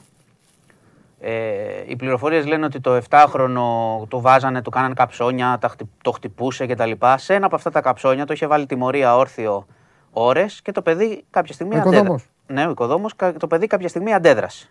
άρχισε να κλαίει. Το φήμωσε με μονοτική ταινία, το άφησε και έσκασε το παιδί. Αφού έσκασε λοιπόν το παιδί. Στην Ελλάδα. Εδώ, εδώ, στην Ελλάδα, και θα τα πούμε και αυτά. Έχεις δίκιο αυτό που λες, θα σου πω. Έμεναν στην Κυψέλη. Λοιπόν, αφού έσκασε το παιδί, αυτός ήταν οικοδόμος, ε, είπε στη μάνα. Η μάνα, σύμφωνα με πληροφορίες, έπαιζε video games όταν έγινε αυτό. Αυτό που ακούς, στο άλλο δωμάτιο. Λοιπόν, έσκασε το παιδί, είπε στη μάνα ότι θα το φροντίσει αυτός, το εξαφανίσει. Έχτισε ένα δώμα εκεί που μένανε πάνω και έθαψε το παιδί εκεί. Έφτιαξε μια κατασκευή με τσιμέντο και το έθαψε εκεί. Όταν χρειάστηκε να μετακομίσουν, είχε, λέει, πάρει τα οστά του παιδιού και τα είχε βάλει σε μια εργαλειοθήκη, την οποία τα, τα περιέφερε μαζί του. Εν τω μεταξύ, το κορίτσι, το, η κόρη που είχαν, που είχε η γυναίκα, είχε και αυτή σημάδια από χτυπήματα. Την, το, είχαν, το διαπίστωσε στο σχολείο και επενεύει πρόνοια και το πήρε. Η μητέρα έδινε την εκδοχή.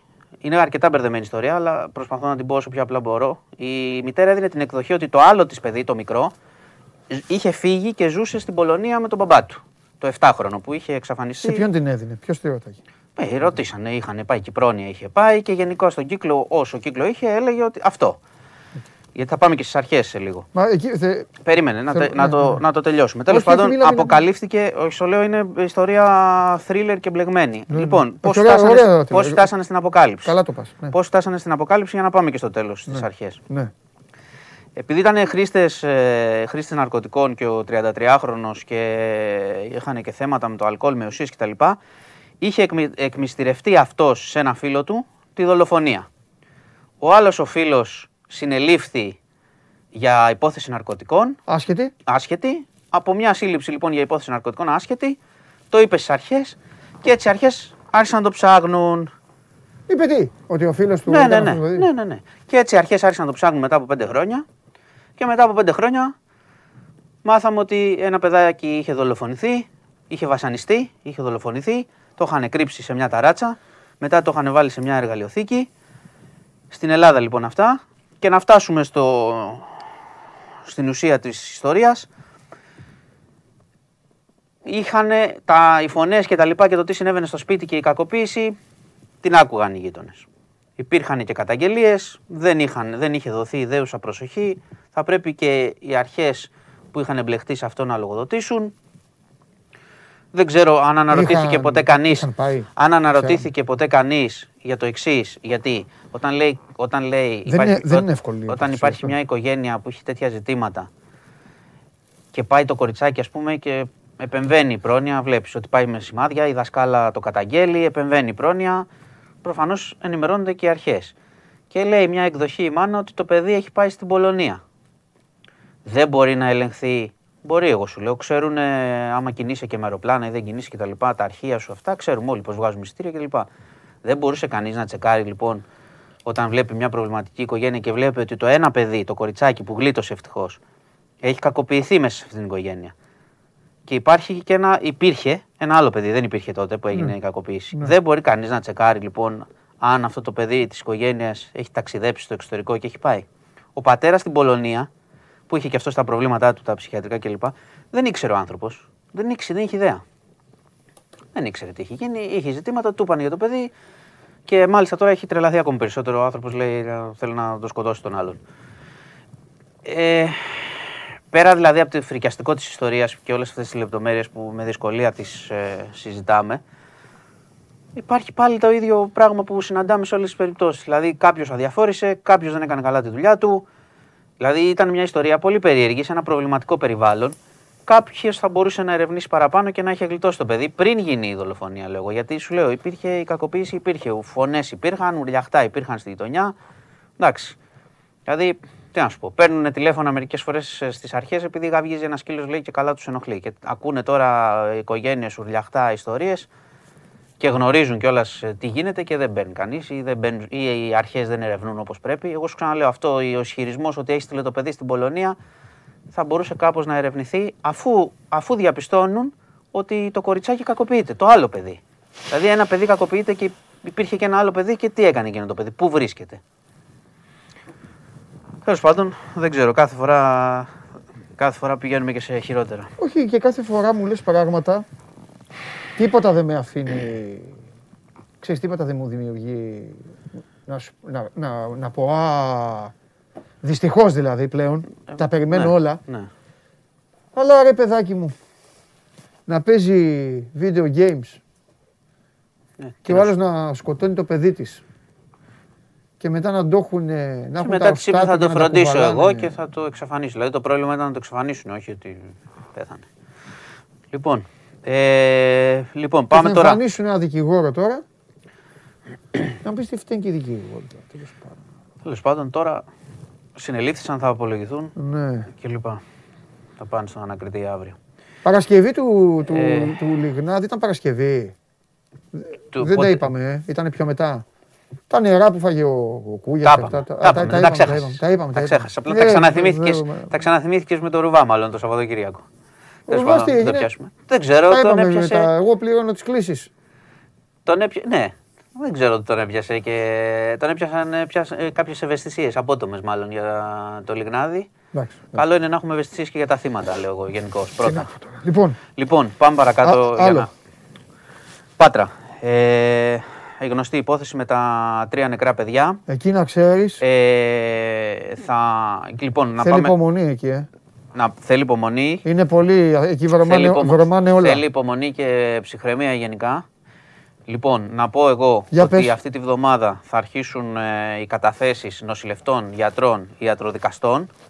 Ε, είναι τουλάχιστον δεκαπέντε γιατροί, νοσηλευτές και ε, ιατροδικαστές επίσης, μεγάλος αριθμός. Είναι τρεις υποθέσεις, ναι, γνωρίζουμε. Ναι. Ε, η τελευταία πληροφορία, να πω τη διαδικασία, θα γίνει αυτό αυτή τη βδομάδα, δηλαδή θα το πάνε και γρήγορα. Λογικά μέχρι την Παρασκευή θα έχουν τελειώσει αυτές οι καταθέσεις. Μάλιστα. Ώστε την άλλη εβδομάδα που θα έχουμε και αποτελέσματα από τις τοξικολογικές της εννιάχρονης Τζορτζίνας, που είναι το τελευταίο θύμα και από εκεί ξεκινάει να ξετυλίγεται το κουβάρι όλης αυτής της ιστορίας, για όποιον δεν έχει ακούσει ακόμα, δεν το γνωρίζει καλά το ζήτημα. Λοιπόν, mm. θα βγουν τοξικολογικές και στο τέλος θα κληθούν για κατάθεση άτομα του συγγενικού περιβάλλοντος των παιδιών, ναι, και οι γονείς. Ναι. Ε, επομένως την άλλη εβδομάδα θα, θα έχουμε μια πιο καθαρή εικόνα για το τι συμβαίνει. Mm. Τώρα, ε, η τελευταία έτσι, πληροφόρηση και εξέλιξη που την έφερε στη δημοσιότητα, να πω το, το Μέγκα το έφερε αυτό στη δημοσιότητα, ε, ήταν σε σχέση με το ότι στο, στην εννιάχρονη Τζορτζίνα είχε τοποθετηθεί ε, απεινιδωτής και βηματοδότης ώστε να παρακολουθείται η καρδιά της ε, και δεν είχε διαπιστωθεί κάποιο ζήτημα. Μέχρι τη στιγμή που ε, παρουσίασε μια πολύ απότομη βραδυκαρδία και πέθανε. Ε, τώρα, το πώς ακριβώς έχει γίνει αυτό, τι συνέβη δηλαδή στο παιδί, αυτό είναι ένα μυστήριο. Παραμένει μυστήριο και εξετάζεται από τις ε, αστυνομικές αρχές. Σου έχω πει από την προηγούμενη εβδομάδα ότι σε αυτή την υπόθεση τα, όλα τα ενδεχόμενα, όλα είναι ανοιχτά. Καλό είναι πάντα, πάντα να μην βιαζόμαστε. Γιατί είναι, όπως καταλαβαίνεις, είναι ευαίσθητα ζητήματα αυτά και θέλει ψυχραιμία. Αλλά οι αρχές είναι στο δρόμο της εξιχνίασης και νομίζω θα έχουμε σύντομα, συμφωνώ, αποτελέσματα και δεμένα αποτελέσματα και mm. με αποδείξεις για ό,τι έχει γίνει. Θα μάθουμε τι έχει γίνει. Για να λοιπόν, δούμε, για να δούμε, ε, για να δούμε. Το άλλο που θέλω να σου πω επίσης είναι ότι σήμερα ε, είχαμε τη δίκη Ε, για τη δολοφονία και το βιασμό της Ελένης στο Παλούδι, μάλιστα, η οποία κακοποιήθηκε άγρια, το θυμάστε την υπόθεση, ναι, έτσι, στη Ρόδο, αναβολ, βιάστηκε, δολοφονήθηκε, ε. εκεί θέλω να πάω. Και το Μάρτι, δέκα. Πήγανε, ήρθανε και οι γονείς της, ναι, και έστειλαν και τα δικά τους μηνύματα, οι άνθρωπος καταλαβαίνεις, ο πόνος είναι αβάσταχτος, ναι, και η μάνα ξέσπασε εξαιτίας της, δια, της αναβολής, mm. έτσι, γιατί είναι και μια τακτική αναβολή. Και ξέσπασε και γι' αυτό, ναι, ότι υπάρχει μια τακτική αναβολής. Ξέρεις, είναι και η όλη διαδικασία να πάνε οι άνθρωποι στο δικαστήριο για αυτή την ιστορία, να έρθουν από μακριά κτλ. Και, και καμιά φορά και οι καθυστερήσεις είναι και, πώς το λένε, τακτικές καθυστερήσεις από τις άλλες πλευρές. Όχι, διάβασα ότι είναι καινούριος ο δικηγόρος του ενός. Ε, καλά, εντάξει. Εγώ τι γράφεις, λέω. Ε, στο λέω, και εγώ σου λέω ότι ναι, yeah. δεν λες ψέματα, αλλά yeah. καταλαβαίνεις. Yeah. Ξέσπασε και είπαν το μήνυμά τους ήταν yeah. ε, τα ισόβια να είναι ισόβια. Ναι. Και ότι δεν υπάρχει light δολοφονία. Ειδικά σε αυτή ναι. την περίπτωση, τη θυμάστε όλοι, ναι. μιλάμε για ένα βασανιστήριο, ναι, για βιασμό και για δολοφονία. Ναι. Δύο οι κατηγορούμενοι, ναι. Ένας Ροδίτης και ένας αλβανικής καταγωγής και ο άλλος έστειλε δικηγόρο. Ναι. Λοιπόν, θα προχωρήσει και αυτή η περίπτωση. Είναι δύσκολη, όπως καταλαβαίνεις. Βλέπουμε εδώ και τη ναι. φωτογραφία η μητέρα της το παλούδι με τη μητέρα της γαριφαλιάς. Α. Γι' αυτό έχει και μεγάλη σημασία η, η, η αγκαλιά αυτή. Ναι. Γιατί τα έχουμε πει εδώ εκατό ναι. φορές. Τα θύματα των γυναικοκτονιών το, τη, τη χρονιά που πέρασε ήταν. Δηλαδή κάθε ναι. μήνα λέγαμε και χάναμε και μια κοπέλα, μια ναι. γυναίκα. Λοιπόν, από και κορονοϊό. Εδώ, και εδώ Κούγιας. Αλλά δεν τον έδειξα. Από κορονοϊό. Ε, Κούγιας, δεν ναι, είναι. Ναι. Σε... Κούγιας, στο παλούδι. Στην πλευρά. Ναι. Ναι. Λοιπόν, από κορονοϊό να σου πω. Ε, αρχίζουν και βελτιώνουν. Τι τραβάνε και οι δικηγόροι. Ε. Βελ, βελτιών... Εντάξει. Όχι, θέλω να πω τώρα, τώρα μου έρχεται στο μυαλό. Δηλαδή, έφαγε νερά. Τώρα, τώρα είναι, είναι με την πλευρά, κατάλαβες, ο καθένας. Εντάξει, ο Κούγιας είναι και περίπτωση εντάξει, συγκρουσιακού ανθρώπου γενικότερα αυτό, και στις υποθέσεις που αναλαμβάνει. Νομίζω ότι είναι μια δουλειά, ρε παιδί μου, εντάξει. Ότι μια εβδομάδα θα πρέπει να υπερασπιστείς έναν, έναν κακό και μετά έναν καλό, καταλαβες. Έτσι είναι η δουλειά. Και εσύ, λοιπόν. τα, και εσύ δεν γράφεις πότε καλά, πότε άσχημα. Επαγγελματίας. Εντάξει, δεν είναι το ίδιο. Ο δικηγόρος με τον δημοσιογράφο, άλλη ιστορία. Όλα. Αυτά. Λοιπόν. Αυτά, ας μην, μην πάμε στη συζήτηση αυτά για τα, λοιπόν. τα δύο φοβερά επαγγέλματα. Ε, καλά. Έχεις αποθεωθεί από τον κόσμο. Κάτσε να σε χαλαρώσω λίγο, γιατί δεν θέλω να στριμώχνεσαι. Δεν στριμώχνομαι. Έχεις αποθεωθεί γιατί δύο χρόνια κορονοϊού ναι. είσαι ο μοναδικός, λένε, που φοράς μάσκα και δεν θα μπουν το γυαλί. Πώς το καταφέρνεις. Ε, βασανί, έξω βασανίζομαι. Βάζω φακούς και τέτοια. Α, εδώ πάντως είσαι. Ε, αφού είναι κάνεις... θέμα και ατμόσφαιρας. Ε, βέβαια, είδες τι ωραία ατμόσφαιρα. Ε, είναι καλή. Είναι καλή. Βέβαια, καλή. Λοιπόν, κάποια άλλα δεν πω... πήγανε καλά. Ναι, να σου περίμενε, τώρα φτάνουμε. Ναι, ναι, ναι, θα γιατί δεν ξέρω τι δεν πήγε καλά, δεν ξέρω τι αναφέρεσαι. Α, λοιπόν, μάλιστα, μάλιστα, ε... μάλιστα. να πάμε στον κορονοϊό. Βεβαίως. Κάπως πέφτουν οι δείκτες. Θέλω ναι. να πω ότι αυτή τη βδομάδα ναι. θα γίνει πάλι κουβέντα για χαλάρωση των μέτρων. Ναι. Ε, ουσιαστικά αυτό που γίνεται είναι ότι ξέρεις, οι απόκριες ναι. θα φέρουν όρθιους στα μαγαζιά, έτσι κι αλλιώς. Mm. Τώρα δεν έχει όρθιους, ε.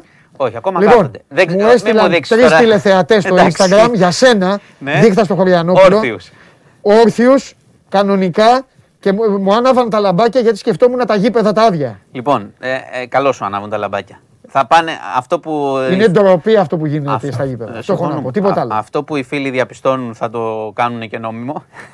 Λόγω και το, του καρναβαλιού. Okay. Εντάξει, το καρναβάλι... Εντάξει, η, γιατί η... έχει μάσκες μόνο το καρναβάλι, καταλαβες. Η... Καλά, οι, οι ειδικοί βέβαια λένε ότι ναι, θα υπάρξει μια χαλάρωση, είναι εναντίον των παρελάσεων και όλης αυτής της ιστορίας. Ε, Μιλάμε πάντα για χαλάρωση μέτρων ναι. για εμβολιασμένους. Ναι. Έτσι. Ναι. Και θα συζητήσουν και τα γήπεδα αυτή τη βδομάδα ε. που πιστεύω ότι θα, πλέον θα δοθεί λύση εκεί. Μάλιστα.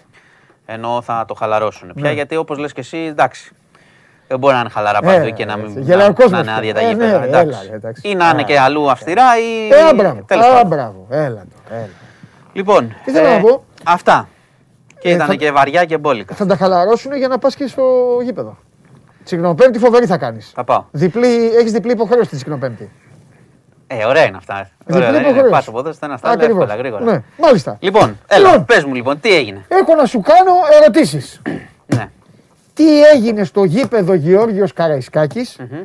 από το εξηκοστό λεπτό μέχρι το ογδοηκοστό περίπου εκεί. Τι γινό, τι έγινε. Τι έγινε. Λοιπόν, κοίταξε. Βεβαίως. Θα τα πούμε όπως, όπως ήταν. Βεβαίως. Άμα δεν, ε, δεν έμπαινε τον γκολ, σου λέω εγώ, θα ήταν μια τεράστια αποτυχία. Στο είχα πει από, από την Παρασκευή. Μάλιστα. Ότι είναι αποτυχία. Μάλιστα. Εντάξει, η εμφάνιση είναι πολύ κακή, ναι. αλλά από εκεί και πέρα σου ξαναπεί. Ναι. Άμα είναι να γκρινιάζει και ο Ολυμπιακός για το αίτητό του ή για την ΑΕΚ που έχει, ξέρω εγώ πόσα, δώδεκα μάτς, δεκατρία μάτς είναι, που, έχει να, που δεν έχει χάσει. Έχει δέκα νίκες, δύο ισοπαλίες, σερί. Με την ΑΕΚ. Τέσσερα χρόνια. Ναι, ωραία, τέσσερα χρόνια. Ε... Άμα θέλετε να γκρινιάξετε γι' αυτό πριν την Αταλάντα, γκρινιάξτε. Μισό λεπτό. Επειδή είδα και την Αταλάντα χθες και δεν είναι ώρα για πολλές γκρινιές, το έχω να σου πω. Άρχισε να, άρχισε να δουλεύει η μηχανή. Ποια μηχανή. Ήτανε και, δεν ήταν καλή η Αταλάντα. Είχε χάσει, χάσει από κάλια, είχε χάσει. Χθες. Αυτό λέω, χθες άρχισε να δουλεύει η μηχανή. Χθες. Δεν έχω δει καθόλου σε ωραία, ωραία, είδα εγώ. Σε ρωτάω κανονικά. Είδα εγώ. Για να περάσουμε τον ντέρμπι. Δηλαδή, τον ντέρμπι τελείωσε. Έκανε. Κέρδισε. Ναι, αυτό πρέπει σωστά. Ένα, κέρδισε ο Ολυμπιακός. Κέρδισε ο Ολυμπιακός. Τι εννιά... Ό,τι ώρα θέλω του βγάζω πάσα. Ό,τι ώρα θέλω. Πάμε, εννιά... πάμε, πάμε. πάμε, πάμε, λοιπόν, πάμε. Μπροστά, αίτητος μέσα σε όλους τους στόχους. Άμα θέλει τώρα να γκρινιάξετε, γκρινιάξετε. Τι να κάνουμε. Όχι, ρε παιδί μου, αλλά. Δεν πόσο ήρθε. Βάλα μιλάμε. Ωραία, εξήντα ογδόντα. Ήρθε ένα μηδέν. Γεια σας, τρεις βαθμοί του χρόνου. Λοιπόν, τώρα Αταλάντα λοιπόν να πάμε και στα πιο δύσκολα. Γιατί τώρα το χθεσινό πραγματικά ήταν ένα χάλι Ολυμπιακός και κέρδισε. Άρα τι να κάνουμε τώρα. Αυτό δείχνει τη διαφορά μάλλον περισσότερο. Επειδή λοιπόν δεν μπορεί να είναι χάλιστο με την Αταλάντα, mm-hmm. με αυτό που είδα χθες, mm-hmm. και εγώ την περίμενα πολύ χειρότερα, ναι. αλλά δεν ήταν. Και ειδικά στο, στο κέντρο, ο προπονητής της χθες έκανε δύο κινήσεις. Ναι. Την έκοψε τη Γιουβέντους στα δύο, ο Αλέγκρι κοιμόταν κανένα είκοσι λεπτό. Ναι. Και κατά τύχη δεν νίκησε η Αταλάντα. Δηλαδή έχασε η ένα φανέλα, η σοφάριση φανέλα. Έχασε δηλαδή. Ένα γκολ που δεν χάνεται με τίποτα ναι. για το δύο μηδέν και ναι. μετά έβαλε στο ενενήντα τρία η Γιουβέντους το, το γνωστό της. Αυτά που κάνει συνήθως η Γιουβέντους στα ενενήντα τρία και πήρε μια ισοπαλία. Οπότε δεν ξέρω τώρα στο κέντρο θα πρέπει και ο Μαρτίνς κάπως να το, να το κοντρολάρει το πράγμα. Δεν ξέρω ποιους θα βάλει και πόσους θα βάλει. Εγώ βλέπω να βάζει πίσω πράγμα. Θα είναι λάθος να ξέρεις. Α, δεν θες τρεις. Δηλαδή όσοι εσένα μην παίξει. Θα, θα, θα είναι λάθος στο κέντρο πρέπει να δώσει βάρος. Κέντρο, Φάνη, ε? Φάνηκε χθες. Φάνηκε η Αταλάντα. Τι θες, τρία έξι ένα, τι θες. Ε, ό,τι μπορεί να κάνει. Βάλε, κα, να βάλει και κάποιον να μπορεί να κρατάει λίγο την μπάλα, αντί να τη διώγνει. Όποιον έχουμε και μπορεί. Α, και διάφορους να τρέχουν. Εγώ μάλιστα. στο λέω, το είδα το παιχνίδι χθες. Όποιος το είδε καταλαβαίνει τι έκανε χθες η Αταλάντα. Έχει καλό προπονητή. Εντάξει, λοιπόν, τώρα όποιοι θέλουν να γκρινιάζουν επειδή κερδίζει ο Ολυμπιακός συνέχεια, να γκρινιάζουν. Να κάνουν. Εντάξει, λοιπόν, γεια σας. Φοβερός. Αύριο. Αύριο. Φιλιά, μπείτε στο News είκοσι τέσσερα επτά. Ο, ο Μάνος Χουριανόπουλος, ο διευθυντής του και η ομάδα του. Α, Α έχουμε μαράκι τώρα, ε. θα γίνει χαμός. Πω, πω, την έχω πεθυμίσει. Έχω και καιρό να βάλω και βαθμούς. Να βάλω και βαθμό.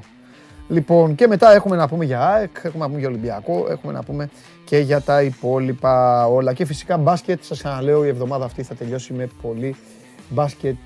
Υπάρχει κούπα στα ωράκια, υπάρχει κούπα και εκεί ένας θα είναι που θα την κερδίσει. Για, πώς πηγαίνει το... πώς πηγαίνει το poll. Μάλιστα. Με Καντονά είστε. εξήντα έξι κόμμα δύο με τον Καντονά. τριάντα δύο κόμμα τέσσερα με την κουντουλιά του Ζιντάν στον, ε, στο Ματεράτσι. Βάλτε, βάλτε πάλι την κάρτα να την ξαναδεί ο κόσμος. Να δει το ερώτημα. Λόγω ανήμερα σήμερα του Αγίου Βαλεντίνου. σπορ είκοσι τέσσερα τελεία τζι άρ κάθετος vote. Αυτό είναι. Εντάξει. Ποιο θεωρείτε πιο τρυφερό. Τέτατετ με αφορμή τη σημερινή εορτή. Πάμε, συνεχίζουμε. Σας αρέσει να καρφώνετε ή να βάζετε γκολ με εκτέλεση φάουλ? Είστε από αυτούς που ο κρυφός τους καημός είναι να παίρνουν συνεντεύξεις ή απλά θέλετε να διασκεδάζετε με τις ομάδες και να πανηγυρίζετε μαζί τους από την εξέδρα? Σε όποια κατηγορία και να νίκετε, είστε οι άνθρωποι μας και είμαστε οι δικοί σας άνθρωποι. Βάλτε φαντασία, χέφι και λίγο χρόνο. Φτιάξτε ένα βίντεο και στείλτε το σε αυτή τη διεύθυνση. Θα το περιποιηθούμε, θα το εκτιμήσουμε, θα το απολαύσουμε, θα το εμφανίσουμε και ποιος ξέρει. Μπορεί στο τέλος να είναι το δικό σας βίντεο που θα πάρει ένα μεγάλο δώρο. Γιατί το show must go on ξέρει να εκτιμά αυτούς που παίζουν καλή μπάλα. Ναι. Βέβαια. Με το όνομα, ε. Έτσι είναι αυτά. Τον δώρο. Ναι. Ναι. Για να μην τον χάνω. Μάλιστα. Έχει στυλό και λέει το στυλό λέει Μαρία. Βέβαια. Άλλος λέει αέρας. Ε, τι μας το λες, το ξέρουμε. Άρα. Μαρία Κουβέλη μαζί μας με το στυλό της. Με το στυλό μου, βέβαια. Μάλιστα, τι κάνεις? Πολύ καλά είμαι. Η ομάδα στην Αγγλία. Υπέροχα είναι. Υπέροχα είναι. Τε, τέσσερα έριξα, πόσα έριξα. Α, τέσσερα, πέντε, α, τέσσερα νομίζω. Α, και να ξέρεις τι, τι σε περιμένει. Ξέρω, εγώ ξέρω ότι είμαι στο συν εννέα. Ναι, ναι, ναι, ναι. Στο συν εννέα τώρα. Πού είσαι? Στο συν εννέα. Έχεις ένα μάτσο λιγότερο, δεν μου λέει κάτι, συνεχίζω εγώ. Έτσι, έτσι, να μην σου λέει τίποτα εσένα. Τίποτα. Τώρα ξεκινάει η διοργάνωσή σου, να μην ανησυχείς. Αυτά που λέει τώρα. Τώρα ξεκινάει το Champions League, πηγαίνεις έτσι. Ναι, ναι, τι, ναι, αυτά. αυτά που λέει ο προπονητής σας τώρα και ότι. Ναι. Αυτά είναι παιχνίδια του, του μυαλού, δεν μασάμε εμείς. Ότι. Που έλεγε ο Κλόπ ότι δεν, δεν υπάρχει καμία πιθανότητα να, τους, να την πιάσουμε τώρα τη City κτλ. Έτσι έλεγε. Οπότε εσύ τι λες? Αυτά τα λέτε. Ναι. Για να. Νομίζουμε εμείς ναι. ότι το έχουμε, ότι το πή, τον πήραμε τον τίτλο κτλ. Ναι. Και εσείς από πίσω μετά να. Να σκάβουμε. Να σκάβετε. Αυτός τα λέει αυτά. Α, ε, ναι. Αλλά εμείς δεν μασάμε. Εγώ σου λέω άλλα. Θα στο πάρω το πρωτάθλημα. Ας τον αυτό να λέει τι θέλει. Θυμάσαι, έχουμε βάλει στοίχημα. Είδες. Τα παιδιά ήρθαν από το κόφο από Αφρική και μπήκανε και παίξανε. Τέλος πάντων, κάτι παίζουν. Λοιπόν, ε, ναι, βέβαια και στοίχημα. Έχουμε βάλει στοίχημα, έτσι. Ναι. Τι είχες βάλει, σουβλάκια? Τα σουβλάκια, εσύ εδώ. Τα σουβλάκια, ωραία. Θα τα φας εσύ άμα τυχόν γίνει το αντίθετο όμως. Έτσι θα, θα σου τα φέρω εγώ. Δεν τα ξεχνάω. Λοιπόν, μάλιστα. Να ξεκινήσω. Μάλιστα. Μάλιστα. Ξεκίνα. Ξεκινάω λοιπόν, θα ξεκινήσω ναι. από το Super Bowl. ναι. δείξουμε δύο βιντεάκια που έχω Αμέ. φέρει. Ναι. Το πρώτο είναι ο χορός του LeBron James. Να πούμε, ε... να ναι. πούμε ότι οι Los Angeles Rams κατέκτησαν το, με το είκοσι τρία... Super Bowl με είκοσι τρία είκοσι. Βέβαια. Με τους Cincinnati Bengals. Τι άτυχη ομάδα αυτή. Αυτή είναι τέταρτη φορά πήγαν τελικό, πάλι χάσανε. Και χάσανε, ναι. ναι. Ε, παρέλαση από... Σ' αρέσει το φούτμπολ, εμένα μου αρέσει. Το γνωρίζω, παρακολουθώ δηλαδή. Έχω Όχι, δεν παρακολουθώ, η αλήθεια είναι. Ναι, ναι, πολύ ωραίο. Απλά ναι. πρέπει να, να έχεις φτιάξει έτσι την ημέρα σου, mm-hmm. που να πεις ότι θα αφιερώσω τη μισή μέρα στο μάτς. Στο... Διαρκεί ναι, ναι, ναι. σε κάθε προσπάθεια δηλαδή που ολοκληρώνεται, μέχρι να αλλάξουν οι ομάδες, να μπουν οι επιθέσεις, οι άμυνες mm-hmm, και αυτά. Mm-hmm. Έχει διαφημίσεις και όλα τα. Το είδες, τον τελικό. Βλέπω κάθε χρόνο την πρώτη περίοδο. Δεν, γιατί αλλιώς θα ήμουν ένα ζόμπι. Άμα, ναι, ναι, ναι. άμα ήταν η Δευτέρα του χιονιά ναι. και το κράτος είχε προνοήσει να το... δώσει αργία. Θα το έβλεπες. Ναι. Ωραία, ωραία. Αλλά βλέπω, βλέπω mm-hmm. στο YouTube ναι, και ναι, ναι, βλέπω ναι, ναι. Μάτς νωρίς και όλα αυτά. Ναι. Και είμαι Dallas Cowboys. Αυτό. Ορίστε. Μια χαρά λοιπόν. Ναι, ναι, ναι. Ε, να σου δείξω, έχουμε τον χορό του LeBron James, ο οποίος έγινε και viral στο halftime, στο halftime show. Ε, του τελικού είναι αυτό το στιγμιότυπο. Το ζει. Χαίρετε. Περιμένω να με αμολύσεις. Μόλις ναι, μου ναι, δώσεις ναι. το δικαίωμα θα ξεκινήσω. Ναι, μπορείς, ελεύθερα. Μπράβο. Σε βάλαμε εκεί για να πάνε να βλέπεις φούτμπολ και να κάνεις το χορευτή. Και η ομάδα σέρνεται και μας κοροϊδεύουν εδώ στο Σπορτ είκοσι τέσσερα και οι υπόλοιποι. Ορίστε. Αυτό κάνεις. Σε έχουμε βάλει για να κάνεις το χορευτή. Ήμουνα σίγουρη. Ήμουνα αυτό. σίγουρη. Ναι, παίξε τον αναχορεύει. Ναι, παίξε, χόρευε. χόρευε, χόρευε και τρώγε τάπες. Ναι, Ήμουν ναι, ναι, βασιλιά. Ότι αυτό το βίντεο θα σε βγάλει εκτός ε, βέβαια. ε, βέβαια. Σε έχουμε κάνει εδώ, έχει πάει να κάνει τον οπαδό τώρα τον Los Angeles Rams. ναι, χόρευε. Χορεύει στο ημίχρονο. Ναι, με τον Eminem. Μπράβο, LeBron. Εγώ δεν θέλω να ταράζεσαι όμως. Και δεν χάνω το Memphis και από το κάθε καφενείο. Δεν είδα. Η μεγαλύτερη ομάδα του N B A χάνει. Γιατί οι ποδοσφαιριστές, οι μπασκετμπολίστες της. Έχουν γίνει Tupac και θρι... Παντελή, δεν ήθελε να σε ταράξω. Άσε με ρε Μαρία, άσε με ρε Μαρία. Δεν ήθελα. Δεν στον παίκτη μου τώρα να, να κάνει το... να κάνει χορε... χορευτικές φιγούρες. Ε, ναι, εντάξει. Λοιπόν, μετά. Τέλος πάντων, δεν θέλω να σε ταράξω. Μπροστά ο παππούς, ο παππούς που κάνει έτσι, τι κάνει και ο παππούς. Πάμε. Ξέχνα τον τον LeBron James τώρα, ναι, λοιπόν. Μαρία μου, εντάξει, πάμε Μαρία. Στον Taylor Rapp, ο οποίος βρήκε την κατάλληλη στιγμή. Τρία θα σου βάλω, ναι. Ναι. Ah. Αφού ε, κατέκτησαν λοιπόν το, τον τίτλο. Κάνεις πλάκα έκανε... τώρα. Όχι. Αλλά Μαρία, όλο χειρότερο το κάνεις. Γιατί. Αυτός τώρα έχει πάρει το Super Bowl και κάνει πρόταση γάμου. Ναι. Στο Super Bowl. Γιατί? Έχει πάρει το νούμερο ένα αθλητικό γεγονός και δεν μπορούσε να το κάνει μετά. Μα Υπάρχει... γι' αυτό ακριβώς το έκανε. Αλήθεια τώρα. Και βέβαια. Επειδή πήρε το Super Bowl. Όχι, μπράβο του. Τι θα έχει να θυμάται αυτός τώρα. Το Τελείωσε. Σου... Αυτός θα έχει να θυμάται το Super Bowl ή που υπέγραψε μη ποτή. Αποφάσισε να κάνει την πρόταση γάμου ναι. σε μια πάρα πολύ για αυτόν σημαντική ημέρα. Το εγκρίνεις. Βεβαίως. Μπράβο του. Το εγκρίνεις. Βεβαίως. Εγώ χειροκροτώ. Βεβαίως. Παραμονή του Αγίου Βαλεντίνου για αυτούς. Ισχύει. Έκανε την πρόταση αυτή. Ναι. Και εσύ το εγκρίνεις. Εγώ το εγκρίνω. Όχι για την ημέρα του Αγίου Βαλεντίνου, γιατί επέλεξε μια. Αυτό που σου είπα ακριβώς. Αυτός δηλαδή έζησε το μεγαλύτερο της στιγμής του, της επαγγελματικής του τέτοιο και έκανε την πρόταση γάμου. Ναι, βέβαια. Γιατί και αυτό είναι εξίσου σημαντικό για τον ίδιο. Μάλιστα. Μπορεί να μην είναι για σένα και για μένα. Για μένα δεν με νοιάζει, ούτε που τους ξέρω. Ναι, ναι. Γι' αυτό είναι. Και επέλεξε αυτή τη μέρα. Όχι. Μπράβο του. Μπράβο του. Βέβαια, βέβαια. Και λέμε μπράβο του. Ναι. Αλλά. Λοιπόν, φεύγουμε από. Το κλείνουμε το κεφάλαιο Super Bowl. Μπράβο, αδέρφια μου, όλοι μαζί μου είστε. Μπράβο. Εγώ, παιδιά, κανένας δεν συμφωνεί. Όχι, με, μαζί μου είναι μαζί οι άνθρωποι σου. Και οι ανθρωπίνες και οι γυναίκες είναι μαζί μου. Μάλιστα. Θα πω γιατί. Για να το ξεκαθαρίσω. Είναι μια ωραία στιγμή. Mm-hmm. Η πρόταση γάμου είναι μια ωραία στιγμή. Μπορείς να την κάνεις ανά πάσα στιγμή. Mm-hmm. Ακόμα πιο όμορφη είναι αν μπορέσεις να ευνηδιάσεις. Οκ. Mm-hmm. Okay. Θεωρώ ότι υπάρχουν πράγματα τα οποία πρέπει να προσέχεις πώς τα κάνεις. Οκ. Okay. Ναι. Υπάρχουν πράγματα που, ε, που πρέπει να τα κάνεις ε, όμορφα. Δηλαδή, θα σας πω ένα παράδειγμα. Θεωρώ τραγικό να έρθει ο άλλος να σου κάνει πρόταση γάμου. Mm-hmm. Προσέξτε, ρε, θα παίρνετε μαθήματα εδώ από το Σωμασμπόρ. Ορίστε, ναι, σημειώνω. Ανήμερα της Παναγίας, πότε έχεις γενέθλια, πόσο του μήνα. πέντε Μαΐου. Αν έρθει κάποιος να σου κάνει πρόταση εκμεταλλευόμενος τη γιορτή σου, τα γενέθλιά σου, θα του τραβήξεις ένα, ένα πλασέτακ και θα τον στείλεις. Καταλαβες. Κατάλαβες τι εννοώ, πώς το εννοώ. Ναι, ότι δεν θα με ενθουσίαζε το ίδιο. Όχι να ενθουσιάσει μόνο. Δεν μπορεί να πατήσει πάνω στη στιγμή να σου κάνει και καλά πρόταση γάμου η μέρα που γιορτάει εσύ γενέθλια. Να σου χαλάσει και την εμπάθεια να του πεις όχι. Γιατί να σου την κάνει εκείνη την ημέρα. Γιατί. Μπορεί να μην είσαι έτοιμη. Επίσης, πάει αυτό. Δεν μπορεί τώρα αυτός ο τύπος εδώ κατακτά το Super Bowl. Ναι. Παίρνει δαχτυλίδι. Μέχρι να πεθάνει, θα πεθάνει και χτύπα ξύλο θα τον βάλουν μέσα με το δαχτυλίδι.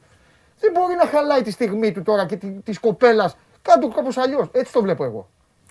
Καταλαβες. Δεν συμφωνώ απάντητα. Θέλει να υπογράψει την καταδίκη. εκατό τοις εκατό με αυτό που λέει. Θέλει να κάνει οτιδήποτε, αν μπορείς να το κάνει. Δηλαδή, το βράδυ να βγει έξω, να πει: ξέρεις τώρα που είμαι και πρωταθλητής του Ν Φ Λ, θέλεις και να παντρευτούμε. Περισσότερο αντιλαμβάνομαι. Αυτός ότι... ήταν ικανό να δώσει το δαχτυλίδι το κανονικό, το, που θα του δώσει το πλάκα μου κάνει. Δεν ξέρω, αντιλαμβάνομαι. Ε. Ήθελε να το ζήσει, ήθελε να το ζήσει, ήθελε να το κάνει πιο φαντασμαγορικό, ας πούμε. Θα μπορούσε να το κάνει για με άλλο τρόπο. Δεν, δεν το θεωρώ τόσο κακό όσο το, το παρουσιάζεις.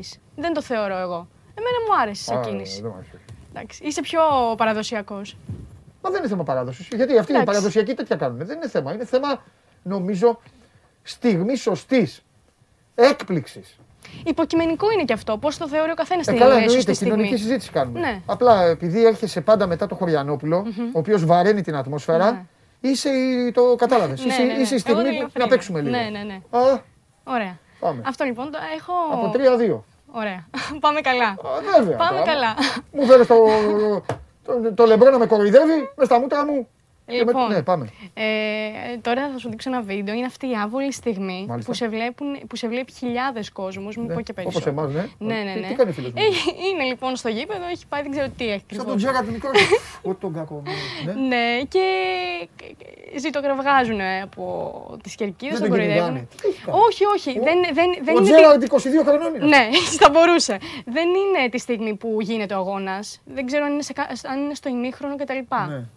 Δεν παίζουν δηλαδή εκείνη την ώρα. Δεν υπάρχει αγώνας. Γλιστράει πάρα πολύ. Εκεί που τελειώνει, ναι, εκεί που ναι, τελειώνει ναι. το χόρτο το καθαρό και αρχίζει αυτό το ναι. γρασίδο. Αλλά είναι από τη στιγμή που σε κοιτάνε όλοι. Κατάλαβες εκείνη ναι, ναι, ναι. τη στιγμή όλα τα, τα περισσότερα βλέμματα είναι στραμμένα πάνω του. Ναι. Αυτός, ε, αυτό το φίλο ήθελα να δείξω. Μάλιστα. Και τώρα θα σε πάω στα προκριματικά του Μουντιάλ. Μάλιστα. Στον πολυσυζητημένο αγώνα ανάμεσα σε ΗΠΑ και Ονδούρα. Ο άλλος λέει γλιστράει και σαν τον Τζέραρντ. Ρε αλήτη, δεν τρέπεστε. δεν τρέπε... Πετυχημένο όμως είναι, πετυχημένο. Πετυχημένο. Πάμε.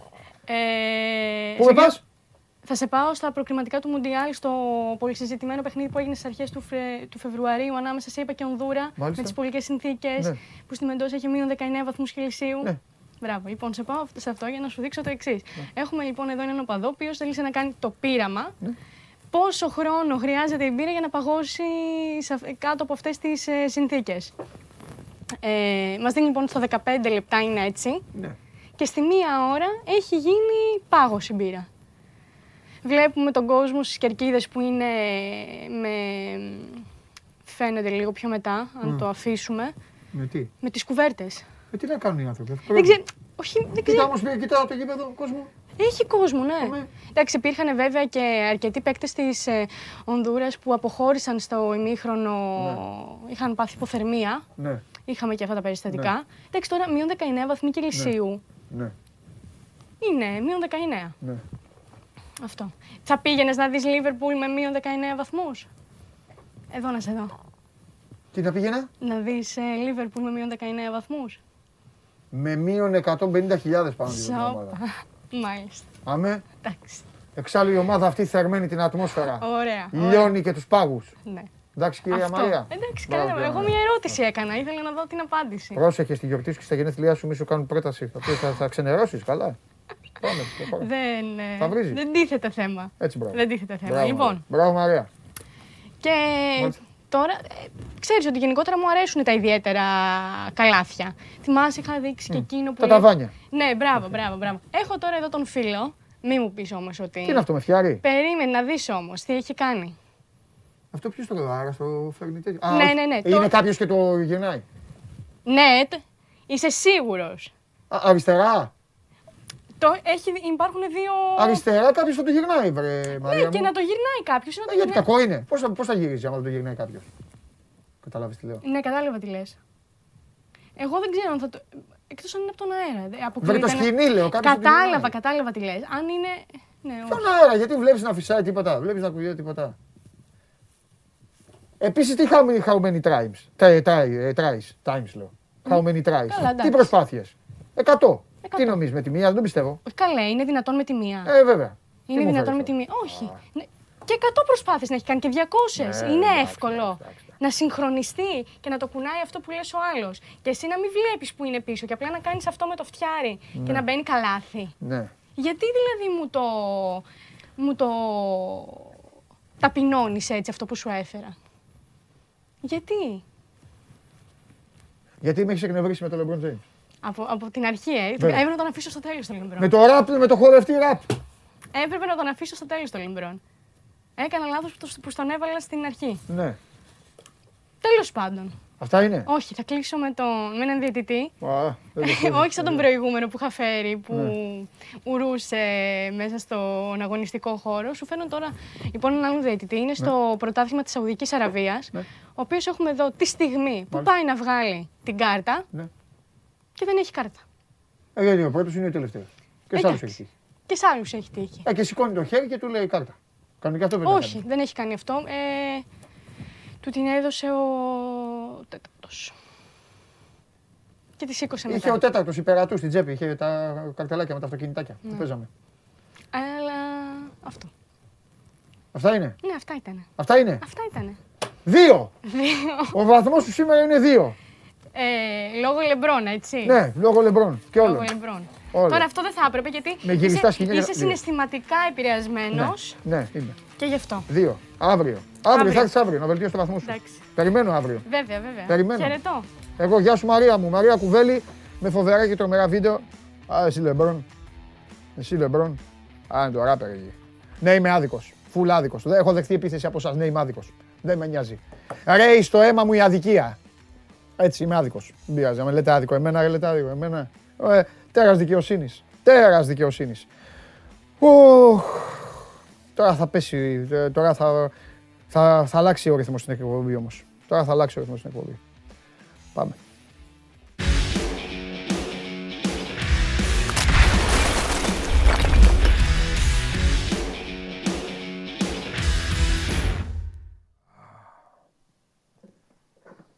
Γελάς ρε, γελάς. Πάντα γελάω, τι να κάνω. Είσαι παλικάρι ρε φίλε, γελάς ρε φίλε. Ρε να σου πω κάτι. Ρε εσύ, επειδή άλλο είναι η τηλεόραση, άλλο είναι το γήπεδο. Κάτσε να έρθω πιο εδώ, εδώ. Ναι, έλα πιο εκεί. Εντάξει, οκ. Δεν θα ξεσαλώσω ακόμα για το καραφλοβέλος, θα ξεσαλώσω σε λίγο. Σε λίγο θα ξεσαλώσω, θα ξεσαλώσω όμως, είμαι θα ξεσαλώσω αν ξέρεις. Ε, δεν το έχεις δει, έχεις δει παιχνίδια ανεξαρτήτως αθλήματος και που το βλέπεις και λες πω πω ρε εσύ αυτοί δεν θέλουν, δεν, μπορούν, δεν, δεν το πιστεύω. Δεν... Βαγγελή, έφταναν έξω από τη μεγάλη περιοχή, έκαναν αυτά που γίνονται στις προπονήσεις των ομάδων από παιδικό μέχρι καπί. Θα το φτιάξουμε και το. τέσσερα τρία κόντρα, πέντε δύο. Ε, και, και για ένα είκοσι λεπτό δεν έκαναν φάση. Έφταναν εκεί και δεν έβγαινε φάση. Η μεγαλύτερη φάση της ΑΕΚ είναι το σπάσιμο του, του, του, του Τζούμπερ που προλαβαίνει ο Παπασταθόπουλος με τη μύτη και τη διώχνει πρώτο Ανσαριφάρτ. Έχει κάνει ο Ανσαριφάρτ ένα φοβερό σουτ γεμάτο μέσα από την περιοχή, αλλά τη στέλνει πάνω στο Βατσλίκ. Και γενικά σε σκεφτόμουν και έλεγα. Είναι πληγωμένη, είναι στενοχωρημένη με ήττα. Είναι μια ομάδα η οποία έχει θέματα γιατί αποκλείστηκε έτσι όπως αποκλείστηκε. Μπαίνει όπως το περιμέναμε, γιατί εγώ το περίμενα αυτό. Περίμενα τη διπλή ζωνούλα, περίμενα την, την, την προσεκτικότητα όλη. Όλο το περίμενα. Αυτό που δεν περίμενα ήταν να φτάνει, να φτάνει και να μην μπορεί να βγάλει τελική πάσα.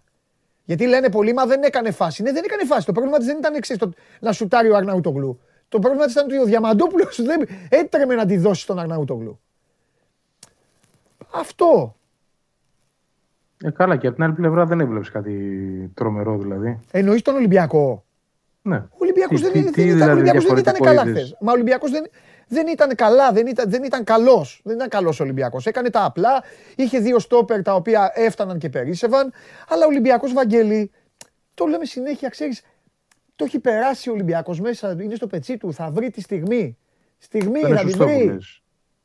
Θα ναι, γίνει. Εντάξει, θα τη βρει, θα τη βρει. Τη δίνει ο άλλος που κάνει τη μανσέτα εκεί στο... στο κόρνερ. Δηλαδή, τι, τι είναι αυτή, είναι απόκρουση αυτή, τερματοφύλακα. Κάτσε, δεν είναι. Λες, ε, ε, ε, στο ε, κόρνερ του Εμβιλά. Όταν Εσύ ήταν κοντά ο Εμβιλά. Δεν μπορούσε να την μπλοκάρει την μπάλα.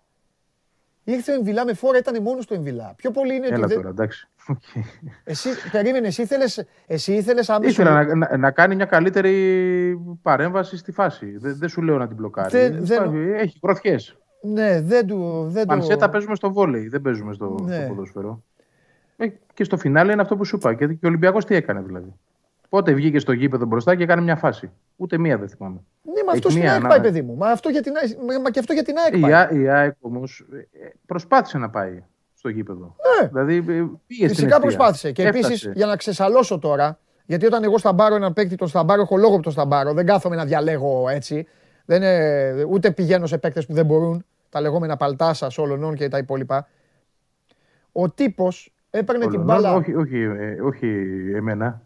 Όχι στο Σάς, όχι στον κόσμο λέω. Ναι. Ο τύπος έπαιρνε την μπάλα, και στο Γιάννικη. Ο τύπος έπαιρνε την μπάλα, κατέβαινε, του το παρήχε και ο Ολυμπιακός. Βέβαια ήταν άθλια η αντιμετώπιση εκεί, τον, τον χαφ του Ολυμπιακού, οι αποστάσεις τους και όλα αυτά, αλλά τέλος πάντων. Και έλεγε μόνος του, ε, Βαγγέλη, για μεγάλο σημείο του παιχνιδιού, στο δεύτερο ημίχρονο έπαιζε μπάσκετ ο Άμραμπα, δεν έπαιζε ποδοσφαίρο. Έπαιρνε, κατέβαζε την μπάλα και το μόνο που έλειπε ήταν να πάει να κάνει, να κάνει lay-up. Μόνο αυτό δεν μπορούσε γιατί δεν είναι μπάσκετ. Εντάξει, οκ, okay. Δεν πρέπει να υπάρχουν και αυτοί οι παίκτες. Τρομερός. Ναι. Τρομερός. Ο Άμραμπατ υπογράφει συμβόλαιο. Χθες ο Μελισανίδης. Ο Μελισανίδης χθες αν έπρεπε να σκεφτεί σωστά ποδοσφαιρικά και τσαμπουκαλίστικα. Έχει συμβόλαιο, Παντελή μου, έχει συμβόλαιο. Πώς, τι, τι συμβόλαιο έχει. Άλλο ένα χρόνο δεν έχει. τριάντα πέντε είναι, εντάξει. Πώς θα πάρουμε μέχρι τα γεράματα. Θα το δούμε. Γιατί είδες τους πιο νέους να είναι καλύτερος από αυτόν. Όχι, κανέναν δεν είναι καλύτερος. Σε παρακαλώ. Πάμε. Κανέναν δεν είναι καλύτερος από αυτόν. Και αυτός όμως στην τελική προσπάθεια, στην τελική πάσα, λάθη έκανε. Δεν έκανε. Ε, έκανε. Έβγαλε μια τελική της προκοπής. Δεν έβγαλε. Έκανε. Όχι ότι δεν ήταν καλός. Πολύ ναι. καλός ήταν. Συμφωνώ, ήταν ο κορυφαίος. Ναι. Ήταν ο μόνος, θα σου το πω διαφορετικά, όπως το είδα εγώ, είναι ο μόνος που έχει προσωπικότητα. Ναι, ναι. Δηλαδή από ναι, τον Τζούπερ, ναι, ναι. το Τζούπερ στην τσαμπουκά. Λοιπόν, πάμε τώρα. Ξεκινάει το παιχνίδι. Βλέπουμε ένα πρώτο δεκάλεπτο, δεκαπεντάλεπτο που μας ψιλοξεγελάει και πιστεύουμε ότι θα δούμε πολλά. Κάνει η ΑΕΚ δύο επισκέψεις μέσα στην περιοχή του Ολυμπιακού. Δεν βγάζει φάση. Η μία πάει κόρνερ. Κάνει ο Ολυμπιακός το δοκάρι με τον Καμαρά και μετά το παιχνίδι χαλάει, τελειώνει το μάτς εκεί για όλο το ημίχρονο και έρχεται το δεύτερο μέρος. Γίνονται αυτά που συζητήσαμε και αυτά που έχουμε δει όλοι. Θέλω να μου πεις κάτι. Mm-hmm. Μένουμε σε αυτό που λέγαμε την προηγούμενη εβδομάδα. Εν τω μεταξύ έχω πιάσει και το σκορ. Σας έλεγα ένα μηδέν, ένα απλό, ένα μηδέν θέλει ο Ολυμπιακός. Τέλος πάντων. Μένουμε σε αυτά που και λέγαμε, Βαγγέλη. Έχει αλλάξει κάτι. Σκορ. Τι να αλλάξεις, σε ποιο επίπεδο. Στο, ε... επίπεδο. στο επίπεδο το διοικητικό, το προπονητικό, το οργανωτικό και το αγωνιστικό. Σε όλα. Όχι, αυτή τη στιγμή όχι, τίποτα. Τίποτα. Η ΑΕΚ θα βγάλει το υπόλοιπο της σεζόν έτσι λοιπόν. Δεν, δεν λέω αυτό. Μιλάω με το, με το σήμερα. Έτσι. Ναι. Προφανώς ναι. υπάρχει προβληματισμός και σκέψη. Ναι. Δεν δημιουργήθηκε από το συγκεκριμένο παιχνίδι, αλίμονο κιόλας, ναι. εάν. Ναι. Περίμεναν δηλαδή να κρίνουν από το συγκεκριμένο μάτς είτε έτσι είτε γιουβέτσι. Δηλαδή είτε για καλό είτε για κακό. Δεν βγαίνουν συμπεράσματα από αυτό. Αλλά ε, στην παρούσα φάση η ΑΕΚ μένει ως έχει. Ναι. Ναι. Ε, δεν είμαι βέβαιος ότι θα μείνει ως έχει μέχρι το καλοκαίρι. Ναι. Αλλά αυτό είναι μια σκέψη η οποία θέλει και χρόνο. Σωστά κατά με. Έτσι, γιατί το να πεις ότι αλλάζω τα πάντα προϋποθέτει και μια προεργασία και ε, επαφές. Αν θες να κάνεις ε, όντως ε, ριζικές αλλαγές και κατ' ουσίαν αλλαγές. Γιατί αν πεις ότι διώχνω τον Διαμαντόπουλο για να φέρω τον Αρναούτογλου, το αντίστροφο, ε, και αυτοί ε, είναι το, στο ίδιο επίπεδο, ναι. ε, δεν έχει και νόημα. Έτσι. Νομίζω, ε, καταλαβαίνω μάλλον να το πω διαφορετικά, ναι. ότι γίνεται αυτή τη στιγμή μια πολύ μεγάλη διεργασία στο μυαλό του Δημήτρη Μελισσανίδη, ναι. γιατί αυτός είναι που θα πάρει και την απόφαση, γιατί ναι. τι θα κάνει από εδώ και πέρα. Σίγουρα η κατάσταση δεν μπορεί να συνεχιστεί ναι. ως έχει. Ναι. Αλλά είμαι μαζί του στο κομμάτι της ε, σκέψης ότι... για να γίνουν οι αλλαγές σωστά. Αυτή τη στιγμή το, Α, το ωραία, μόνο που αυτό, χρειάζεται δηλαδή, πώς, είναι πώς αναλύεται αυτό. Σκέψεις. Τι εννοεί ο Μελισσανίδης το κομμάτι που είσαι μαζί του. Να γίνουν πώς δηλαδή. Να, να τελειώσει η σεζόν. Να γίνουν με σκέψη, με σκέψη να, κατα, να κατασταλάξει ο ίδιος mm. στο τι θέλει να κάνει mm. και το πώς θέλει να διαχειρίζεται την ομάδα από εδώ και στο εξής. Mm-hmm. Να, να σκεφτεί ο ίδιος που πιστεύω ότι αυτό κάνει αυτή τη στιγμή. Ε, εξ όσων τουλάχιστον μαθαίνω και όσο μπορώ να μάθω, γιατί δεν μπορώ να είμαστε στο μυαλό ενός ανθρώπου και η πληροφόρηση αυτή τη στιγμή είναι πάρα πολύ ε, ελλειπής, να το πω έτσι. Mm, δεν, δε, δεν, είναι, δεν είναι επαρκής για να, για να πω πράγματα τα οποία προχωρούν. Αλλά καταλαβαίνω ότι τα βάζει κάτω και σκέφτεται πώς θα είναι η επόμενη μέρα. Δεν μπορεί η επόμενη μέρα να είναι με, το, με τον ίδιο τρόπο που είναι η σημερινή και η οποία είναι μια συνέχεια και ακολουθία τεσσάρων ετών. Ναι. Πρέπει να βρει τον τρόπο για να αλλάξει κάποια πράγματα. Το ψάχνει, το δουλεύει. Ναι. Ναι. Θα το δούμε στην πορεία. Δεν νομίζω ότι είναι, ε, θα γίνουν κοσμογονικές αλλαγές τώρα. Ναι. Δεν νομίζω δηλαδή ότι ούτε η αλλαγή προπονητή θα βοηθήσει σε κάτι. Ναι. Κατά εμένα δεν βοηθάει σε τίποτα. Ναι. Ε, αν, αν δεν πρόκειται, ναι. Κοίταξε να δεις, ε, και ένα προπονητή ο οποίος θα έρθει και θα ε, διώξει κάθε σύννεφο αμφισβήτησης και οχαδερφισμού και ητοπάθειας και ούτω καθεξής. Δηλαδή, fan skip. Στο είχα πει προχθές, αντί προχθές, δεν θυμάμαι πότε που κάναμε την τελευταία εκπομπή, ότι μπορεί να παίξει, το διάβασα την άλλη μέρα, ναι, αλλά δεν είναι ο fan skip η απάντηση στο ερώτημα της ΑΕΚ αυτή τη στιγμή. Δεν είναι αυτός ο προπονητής που θα έρθει και θα αλλάξει την ΑΕΚ. Αν η ΑΕΚ θέλει να βρει προπονητή, πρέπει πρώτα να αλλάξει τον ίδιο του τον εαυτό και μετά να βρει τον προπονητή. Ναι. Ας πάει πρώτα στο πώς είναι όλα τα πράγματα δομημένα mm. εντός αυτής. Mm. Έτσι. Mm. Και μετά. Ωραία. Θα πάμε και στο επόμενο. Κράτα το. Αύριο. Θέλω να το συζητήσουμε αυτό αύριο. Να βάλουμε και τον κόσμο. Okay. Θέλω λίγο να μείνουμε στο χθες σε κάποια άλλα ζητήματα. Είπαμε και συμφωνήσαμε και σιγά και όλα στην ανακάλυψη. Αυτό ισχύει για όλο τον πλανήτη. Ότι όταν έρχεσαι από τέτοιες καταστάσεις όπως ήρθε η ΑΕΚ την προηγούμενη εβδομάδα, δηλαδή όταν έχεις έναν αποκλεισμό ε, σε ένα παιχνίδι περίεργο, σε ένα παιχνίδι που δεν είσαι κακός, σε ένα παιχνίδι που τακτικά καλά στέκεσαι, αλλά βάζεις το, και βάζεις το ογδόντα τέσσερα πρόκρισης γκολ και έχεις χάσει όλη αυτή την ιστορία από έναν προπονητή και έναν παίκτη ουσιαστικά, είναι λογικό. Και, α, και πάνω απ' όλα έχουν σβήσει όλοι οι στόχοι, είναι λογικό να είσαι και χάλια. Λέγαμε λοιπόν ότι να δούμε. Οι εγωισμοί, η αξιοπρέπεια, η ποδοσφαιρική και όλα αυτά. Βγάζω το καραφλό βέλος από τη μέση λοιπόν το φίλο μου, για τον οποίο έπεφτα και στη φωτιά. Από ποιους, από ποιους ικανοποιημένος για αυτό το σκέλος? Από ποιους δηλαδή θα μου πεις τώρα, δεν είμαστε στην τηλεόραση, δεν μας βλέπουνε. Είμαστε δύο, μας πίνουμε καφέ. Δες το έτσι. Για ποιους θα μου πεις, Παντελή, κοίτα, αυτός παλικάρι, αυτός είχε άντερα, ο αυτός τίποτα, λιποθύμησε, ο άλλος δεν μπορεί πια, έχει τελειώσει. Πες, όπου θες λες, όπου θες δεν λες. Άμα δεν θες να θίξεις δηλαδή και όλα, σε καταλαβαίνω. Γιατί... Καλά, αν, πίνα, αν, αν πίναμε καφέ θα σου έλεγα άλλα πράγματα. Λοιπόν. Okay. Ε, αλλά, αλλά γενικότερα ναι. Θεωρώ ότι όλοι προσπάθησαν. Δεν mm. μπορώ να, να ψέξω κάποιον. Α, ε, δεν ψέγω την, ε, την αγωνιστική τους επιθυμία και, και την προσπάθειά τους. Έτσι. Ναι. Θεωρώ ότι όλοι υπερέβαλαν. Δηλαδή έβλεπα τον Λιβάη Γκαρσία να, να είναι πραγματικά δεύτερο μπακ δίπλα στο Ρώτα. Ο Ρώτα δεν έκανε ούτε ένα λάθος στο παιχνίδι. Ο Ρώτα, θέλω να πω κάτι. Ανακαλυτικά ήταν πολύ καλά. Ακριβώς. Θέλω να πω κάτι, γιατί του έχουμε αλλάξει, όχι εμείς, όλος ο κόσμος. Όταν πρέπει, έτσι είναι με τους παίκτες. Ε, όταν ένας παίκτης δεν μπορεί, δεν μπορεί. Τι να κάνουμε. Όταν μπορεί, μπορεί. Θέλω να πω ότι ο Ρώτα χθες ήταν και θετικό, και θετικό στοιχείο και ήταν και πολύ ήρεμος σε σχέση με αυτό που θα μπορούσε να κάνει. Κατάλαβες, γιατί όλοι λέγανε Ρώτα, όχι κάρτα. Όχι, δεν είναι. Στα τελευταία μάτς είναι ναι. αυτή η κατάστασή του. Mm-hmm. Και με τον ΠΑΟΚ ήταν έτσι. Μια χαρά παιχνίδια έκανε. Ναι. Κοίτα. Αν βγάλουμε τη φάση που η ΑΕΚ δέχεται τον γκολ, ναι. δηλαδή να πάμε το παιχνίδι μέχρι εκεί, ναι. τι μπορείς να πεις? Τι μπορώ να πω? Μπορείς να πεις ότι κάποιος υστέρησε, ότι κάποιος δεν προσπάθησε? Όχι, όχι. Μπορώ, να... μπορώ να πω ότι ήταν ψυχοπλακωμένοι, μπορώ να πω ότι δίσταζαν, ε, να, δίσταζαν να δουν καθαρά. Μπορώ να πω ότι στο πρώτο ημίχρονο είχαν μεγάλη πρεμούρα ξεφορτώματος μπάλας. Η ΑΕΚ στο πρώτο ημίχρονο ήταν πάρα πολύ κακή, Βαγγέλη. Από το δέκα ως το σαράντα πέντε στα δικά μου μάτια ήταν τραγικό το τι. Το ότι οι παίκτες της δεν μπορούσαν να κρατήσουν μπάλα καθόλου. Καθόλου. Δεν μπορούσαν να κρατήσουν. Δεν μπορούσαν να κάνουν μα, δεύτερη μα, πάσα. Δεν, δεν, ήθελαν, δεν ήθελαν να την κρατήσουν.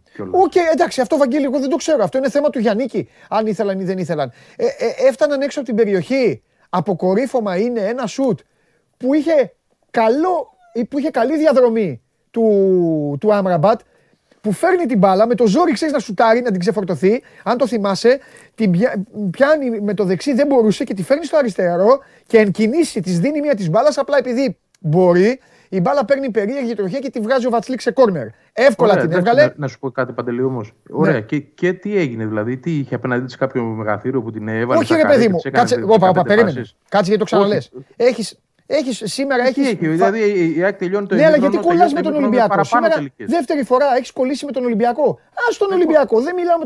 Θα μιλήσω με τον Στεφανίδη για τον Ολυμπιακό. Γιατί να πούμε για τον Ολυμπιακό? Ο Ολυμπιακός μπήκε. Θα σου πω για τον Ολυμπιακό λοιπόν. Ο Ολυμπιακός μπήκε. Κάνει ένα δοκάρι. Άκουσε με. Κάνει ένα δοκάρι. Μα εσύ μιλάς για τον Ολυμπιακό τώρα. Εφού θες να πούμε, αφού εσύ μιλάς για τον Ολυμπιακό. Για τον ΠΑΟΚ. Μα σου λέω, για... Βρε, σου λέω για την ΑΕΚ, σου λέω δεν κρατάει μπάλα, σου λέω τις φάσεις, σου λέω τον Άμραμπατ και μου λες. Είχε κανένα θηρίο απέναντί της.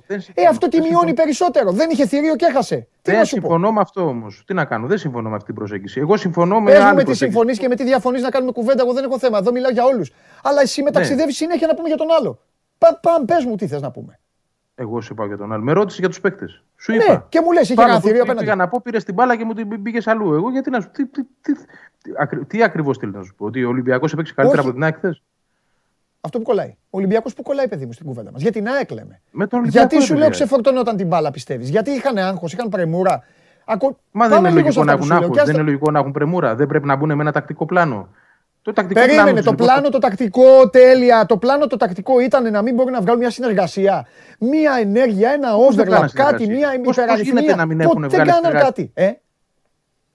Βαγγέλη, η ΑΕΚ άλλαξε όταν πήρε στο δεύτερο ημίχρονο, έφυγε ο Άμραμπατ από μπροστά με τον Ασαριφάρτ, γύρισε πιο πίσω, πήγε ο Τζούμπερ, κόλλησε λίγο στον Ιρανό και έκανε ο Άμραμπατ παιχνίδι. Έπαιρνε την μπάλα, του έκανε του Σιμάνσκι και του Σιμός κάντε στην άκρη, έπαιρνε την μπάλα, εκμεταλλευόταν το οικόπεδο, θέμα Ολυμπιακού αυτό, ξέχνα το, δεν σε νοιάζει, πήγαινε μπροστά και έσπαγε και μοίραζε μπάλες, προσπαθούσε. Εκεί είδαμε ΑΕΚ. Και γιατί να μην είναι πλάνο αυτό δηλαδή? Γιατί σου είπα εγώ ότι στο δεύτερο ημίχρονο αυτό δεν ήταν πλάνο. Στο πρώτο ημίχρονο, στο... για το πρώτο ημίχρονο. Και στο πρώτο ποιο ήταν το πλάνο? Να μην είναι πλάνο της ΑΕΚ για το πρώτο ημίχρονο. Και ποιο ήταν? Δηλαδή, ποιο ήταν? Να παίξει πίσω από την μπάλα και να προσπαθήσει να βγάλει τελικές πίσω από την μπάλα. Γιατί δεν είναι κάτι. Δηλαδή, πού είναι το, το πρόβλημα? Ναι, παιδί μου, αυτό σου λέω. Δεν έκανε. Ναι, έβγαλε πέντε τελικές. Ο Ολυμπιακός έβγαλε τρεις στο πρώτο ημίχρονο. Γιατί η ΑΕΚ απέτυχε? Αυτό δεν καταλαβαίνω. Μα δεν είπατε απέτυχε. Σου είπα στα δικά μου μάτια η ΑΕΚ δεν μπορούσε να κρατήσει την μπάλα. Σου εξηγώ αυτό. Δεν ήθελε να κρατήσει μπάλα. Ωραία, δεν ήθελε. Παπαντώ, να δεν ήθελε. Ωραία. Δεν ήθελε. Ναι, πού okay. είναι το λάθος της ΑΕΚ, αυτό δεν καταλαβαίνω. Όχι, αλλά στο δεύτερο ημίχρονο που κράτησε μπάλα έπαιξε καλύτερα. Αυτό, τίποτα άλλο. Κράτησε μπάλα γιατί οι συνθήκες το έφεραν έτσι. Γιατί και ο Ολυμπιακός δεν είναι αυτός που νομίζετε όλοι ότι. Ναι, ρε, άστον Ολυμπιακό και τι νομίζουμε. Άστον τον Ολυμπιακό. Ξεκόλαμε τον. Μα Ολυμπιακό. Δεν πρέπει να μιλήσουμε για το μάτς. Ε, για το μάτς. Γιατί πρέπει να μιλάω? Μόνο για τα κακά της ΑΕΚ δεν είναι πάει. Δεν πάει. Ωραία, πάμε, πες για τον Ολυμπιακό. Άντε, πες για τον Ολυμπιακό, θα σε ακούσω. Όχι, για την ΑΕΚ θέλω να πω. Πες για την ΑΕΚ, καλά. Λοιπόν, ωραία. Τι να πω. Μα τι με ρωτάς, δεν καταλαβαίνω. Ειλικρινά δεν το καταλαβαίνω. Θέλεις να την πάμε την κουβέντα στην ΑΕΚ ή στον Ολυμπιακό? Όχι, εγώ μόνο στην ΑΕΚ. Εγώ. Ωραία. Πάμε. Στην ΑΕΚ λοιπόν. Ναι. Η ΑΕΚ ξεκίνησε με ένα πλάνο το οποίο να παίξει πίσω από την μπάλα. Ναι. Το πλάνο της αυτό δεν λέω ότι μου αρέσει, ούτε ότι είναι το πλέον επιτυχημένο, αλλά λειτουργήσε χθες. Δεν βρέ, βρέθηκε απέναντί της μια ομάδα που της έκανε δεκαπέντε φάσεις, ούτε μία δεν της έκανε. Okay. Είναι έτσι ή δεν είναι? Το δοκάρι τι ήταν? Λέω κάτι το οποίο είναι. Το, το, το δοκάρι. Υπάρχει άλλη? Ε, τώρα που, ξέρω εγώ, μπορεί και δεν μπορεί και ο Δάθμα με Ευαγγελίδας. Δεν κάθομαι, δεν σημειώνω. Άμα έχεις σημειώσει, δεν υπάρχει. Σε τρεις τελικές, σε τρεις τελικές δεν μπορείς να βρεις άλλη φάση. Πώς τελικές ήταν? Όταν η μία είναι στο τέρμα, αυτή ήταν. Ποια? Σε τρεις τελικές, όταν η μία είναι στο τέρμα, δεν μπορείς να βρεις άλλη φάση. Αυτή ήταν. Μία φάση λοιπόν. Το δοκάρι. Και μία τον γκολ δύο. Και μία τον γκολ δύο. Ναι. Το γκολ είναι στο δεύτερο ημίχρονο. Για το πρώτο ημίχρονο. Α, εντάξει, εντάξει, άμα λες για το πρώτο, εντάξει, δεν το άκουσα. Για το πρώτο ημίχρονο. Στο πρώτο ημίχρονο έχει κάνει πέντε τελικές, ο Ολυμπιακός έχει κάνει τρεις. Είναι το δοκάρι μία, είναι το δοκάρι μία. Έχει καθαρή φάση, δεν έχει καθαρή φάση. Σαν το δοκάρι φάση δεν έχει. Ναι. Όχι. Το πλάνο της όμως μια χαρά λειτουργεί. Ναι. Δεν μπορώ να πω δηλαδή να την ψέξω για, για το πλάνο της, γιατί κατάφερε έχοντας όλο αυτό το πράγμα που την έχει φέρει στην κατάσταση που πήγε να παίξει εκεί, γιατί πρέπει να συνυπολογίσουμε και το τι έχει προηγηθεί. Mm-hmm. Έτσι, πήγε μια ομάδα εκεί, η οποία ήταν καταρακωμένη ψυχολογικά και αγωνιστικά, για να παίξει απέναντι στον Ολυμπιακό, τον πρωταθλητή Ολυμπιακό. Ναι. Ποιος περίμενε δηλαδή να κάνει κάτι διαφορετικό? Αν περίμενε κάποιος να κάνει κάτι διαφορετικό και, και το βλέπει υπό αυτή τη, τη ναι. λογική, κάνει λάθος. Πάει σε ένα ημίχρονο, μια χαρά. Το σβήνει. Προσεκτική ήτανε. Ναι. Ανασταλτικά η λειτουργία της ΑΕΚ για μένα ήταν πάρα πολύ καλή. Το είπα. Με τη διπλή τη ζώνη, δύο τετράδες, πιο κοντά ο Τζούμπερ στον. Στον Ανσαριφάρτ, μια χαρά. Δεν, δεν λέω για τον Αρόντο. Το δεύτερο ημίχρονο τι ναι. γίνεται, τι, τι, τι αλλάζει δηλαδή και είναι τόσο τρομακτικό το να λέμε. Στο δεύτερο ημίχρονο νομίζω ότι άρχισαν λίγο να καταλαβαίνουν ότι μπορούν να το κυλήσουν το τόπι. Μπορεί να είπαν και στα αποδυτήρια πράγματα. Και στο ξαναλέω, παίζει μεγάλο ναι, ρόλο okay. η μετατόπιση αυτή του, του Άμραμπατ. Αλλά εντάξει, οκ, okay, μπροστά είχαν αυτό το θέμα. Έλλειψη. Και πάλι στο δεύτερο ημίχρονο η ΑΕΚ είναι που, που σου δίνει την εντύπωση. Ναι, ναι, ναι, βέβαια. Δε, το είπα και χθες στην εκπομπή. Το Εγώ το είπα τρώει. Στην εκπομπή, αν ένας εξωγήινος έβλεπε το μάτσα από τον πλανήτη του και δεν ήξερε τίποτα και το βλέπε. Και του λέγε στο εξωγήινο. Ένας από τους δύο, στο δεύτερο ημίχρονο, σου ξαναλέω, πρέπει να βάλει γκολ τώρα. Ποιος θα βάλει, ε, η ΑΕΚ θα σου πει. Αφού η ΑΕΚ δεν έκανε κάτι ο Ολυμπιακός. Δεν ήταν καλά ο Ολυμπιακός. Mm. Είχε πρόβλημα ο Ολυμπιακός. Λοιπόν. Απλά ο Ολυμπιακός είχε τη στιγμή του μετά, έβαλε τον γκολ και όλα τα υπόλοιπα. Η στιγμή του δεν είναι. Η στιγμή του είναι ο τερματοφύλακας που δίνει την assist. Ε, στιγμή αυτή είναι, ρε Ευαγγέλη, και αυτό. Τι να κάνουμε τώρα, έτσι είναι η μπάλα. Ναι, συμφωνώ ότι είναι στιγμή. Και πιστεύω ότι πραγματικά τον αδικείς τον Τζιντότα. Για να, για, να γίνω, για να γίνω καθαρός αυτό που λέω. Ναι. Η ΑΕΚ δεν έχει αυτό που έχει ο Ολυμπιακός. Η ΑΕΚ, ναι, είναι μια ομάδα μίζερη. Ναι. Ητοπαθής. Πρώτος εγώ το λέω. Ο Ολυμπιακός είναι ομάδα η οποία, ο οποίος, αυτό που λες, τη στιγμή του τη μία θα την πάρει όπως και να του έρθει. Ναι. Γιατί μπορεί να σου δημιουργήσει και το κόμπλεξ για να του δώσει τη στιγμή. Που στο δημιούργησε μπορεί, τελικά. Μπορεί. Ε. Αυτό συμβαίνει. Δεν αντιλέγω σε αυτό. Δεν ξέρω. Αν, δε, εδώ, εδώ, εδώ, λίγο, εδώ λίγο διαφο... Δεν νομίζω ότι χθες της δημιούργησε κόμπλεξ. Να μου πεις, αν μου πεις ότι το είχε... Λόγω των χρόνων βαλάει, και, χρόνια, το, και χρόνια, το βγήκε, χρόνια. Ναι. Αλλά χθες δεν νομίζω ότι της δημιούργησε θέμα. Δηλαδή ήτανε, ήταν η βλακεία να, να αφήσουν τον Εμβιλά εκεί. Αυτό. Καθαρά θέμα φάσης νομίζω. Εντάξει, αυτό ναι, όντως σε κάθε κόρνερ συνέβαινε. Ναι. Η αλήθεια είναι. Έχει κάνει και μια πολύ ωραία ανάλυση ο Ηλέσου Καλανάς. Ναι. Το, το και για να πω την αλήθεια, στη φωτογραφία, για να είμαι και εκατό μηδέν δίκαιος, στη φωτογραφία είναι ο Άμραμπατ νομίζω αυτός που τον έχει παρατήσει εκεί και κάθεται μπροστά. Ενώ ο άλλος, ποιος είναι ο Τζούμπερ, ο Ανσαριφάρτ, κάθεται σωστά. Δε κάθεται από μέσα. Άρα αρνητικός πρωταγωνιστής ο άνθρωπος. Όποτε. Πάμε εκεί. Αυτό, θα, αυτό, εγώ, αυτό εγώ δεν θα το πω ποτέ. Τέλος, Τέλος πάντων. Καλά. Ε, η ΑΕΚ δεν, δεν πήγε άσχημα χθες. Δεν όχι, πήγε δεν πήγε. Χθες. Όχι, όχι, καλά πήγε. πήγε. Αλλά δεν... οι, οι λεπτομέρειες δεν, πήγε, δεν έχει ως ομάδα που ξέρει να κερδίζει. Ο Ολυμπιακός είναι ομάδα που ξέρει να κερδίζει. Ναι, σωστά. Δηλαδή είχαμε μια ομάδα που ξέρει να κερδίζει, μια ομάδα που δεν ξέρει να κερδίζει. Σωστά μιλάς. Η λεπτομέρεια θα πάει με το δυνατό. Σωστά. Εμένα η μόνη μου ένσταση, και το επαναλαμβάνω, και εκεί ήταν που διαφωνήσαμε, είναι ότι πιστεύω ότι στο πρώτο ημίχρονο θα μπορούσε να παίξει λίγο καλύτερα όταν έπαιρνε την μπάλα. Δεν είχε όμως τη διάθεση, το δέχομαι, δεν είχε τη διάθεση να την κρατήσει. Και η, η χαζομαρίτσα είναι ότι το έδειξε μετά που την κράτησε την μπάλα. Βέβαια να μου πεις, τακτική είναι, κανείς δεν ξέρει. Μπορεί να, είναι, σχέδιο, να ήταν και αυτό, σχέδιο αυτό. αυτό. Πραγματικά, Βαγγέλη, αυτό μπορεί να ήταν και σχέδιο αυτό. Σίγουρα είναι σχέδιο, στο λέω, δηλαδή το, το, το υπογράφω, γιατί, γιατί η ΑΕΚ μπήκε στο μάτς για να μην χάσει. Αυτό είναι το σκεπτικό της. Άξι. Να κρατήσει τις γραμμές κοντά, να βγάλει το ημίχρονο, ναι, χωρίς να δεχτεί γκολ, το κατάφερε, και από εκεί και πέρα προϊόντος του χρόνου, ναι, να μπορέσει να κερδίσει λίγο αυτοπεποίθηση, μπας και απειλήσει. Νομίζω, ναι, το σκεπτικό της ε, δεν τη δημά ως ΑΕΚ και ως μέγεθος, ναι, αλλά ως σκεπτικό αυτό ήταν χθες. Ναι. Αυτό προσπαθούσα να εξηγήσω από την αρχή, ότι να μην την κρίνουμε από το πρώτο ημίχρονο, να την κρίνουμε συνολικά. Η συνολική της ε, εικόνα. Εγώ δεν έκρινα αυτό. Ήταν εγώ, αυτή που έπρεπε απέναντι στον Ολυμπιακό. Έπαιζε με τον Ολυμπιακό, δεν, ναι, έπαιζε με τον ΠΑΟΚ, δεν έπαιζε με τη, ε, τον Παναθηναϊκό. Δεν, μιλάω για το μέγεθος που είναι αυτή τη στιγμή η κάθε, ναι, ομάδα. Έτσι. Ναι, λοιπόν, ναι. Δεν έπαιζε με, τη, με τον Βόλο, ούτε με. Πήγε να κάνει αυτό που θα μπορούσε να κάνει τηρουμένων των mm-hmm. συνθήκων mm-hmm. και της περίοδου και όλο, όλων αυτών που έχουν προηγηθεί. Ναι. Δεν βρίσκω χθες κάτι το οποίο είναι κακό. Κακό βρίσκω το συνολικό που συμβαίνει στην ΑΕΚ και την οδηγεί να μπαίνει με αυτή την οτροπία στο μάτς. Αν θες να πάμε σε αυτό, τέλει, ναι, όχι, είναι αύριο. αύριο. Κράτα το. Σημείωσε, κράτα, σημείωσε σε χαρτί. Αύριο θα αναλύσουμε όλο αυτό το κακό που σας λέει ο Βαγγέλης. Φιλιά. Yeah. Γεια σου, Βαγγέλη. Φιλιά πολλά. Λοιπόν, ε, αυτά για την ΑΕΚ, η οποία έβγαλε. Τι έχει τώρα, άρε γαμό, το ξέχασα να τον ρωτήσω. Τι έχει η ΑΕΚ τώρα, ποιον παίζει. Αν πεις τι σημασία έχει. Απλά από περιέργεια έτσι για. Ε, τώρα η ΑΕΚ θα χρειαστεί να πάρει και ένα παιχνίδι. Κάποια στιγμή θα πρέπει να κάνει και μια νίκη για τα αποδυτήρια και μόνο. Για την ψυχολογία των ο, παικτών. Λοιπόν, ο Βαγγέλης είπε, ε, Παντελή, ο Τζέκος σε περιμένει. Πες του και να περιμένει τον Τζέκο, εκεί όπως είναι. Πες του να περιμένει Τετάρτη βράδυ. Τετάρτη βράδυ θα έρθω. Με τα Γιάννινα, με τα Γιάννινα μάλιστα. Με τα Γιάννινα, με τον Πας παίζει η ΑΕΚ την. Α, α το στέλνουν και φίλοι μου εδώ. Πολύ ωραία, σας ευχαριστώ. Λοιπόν. Ε, πάμε να μιλήσουμε τώρα, τώρα να μιλήσουμε για τον Ολυμπιακό. Πάμε να μιλήσουμε για τον Ολυμπιακό. Εσύ, μεγάλε, πες του Τζέκο να περιμένει. Πάμε.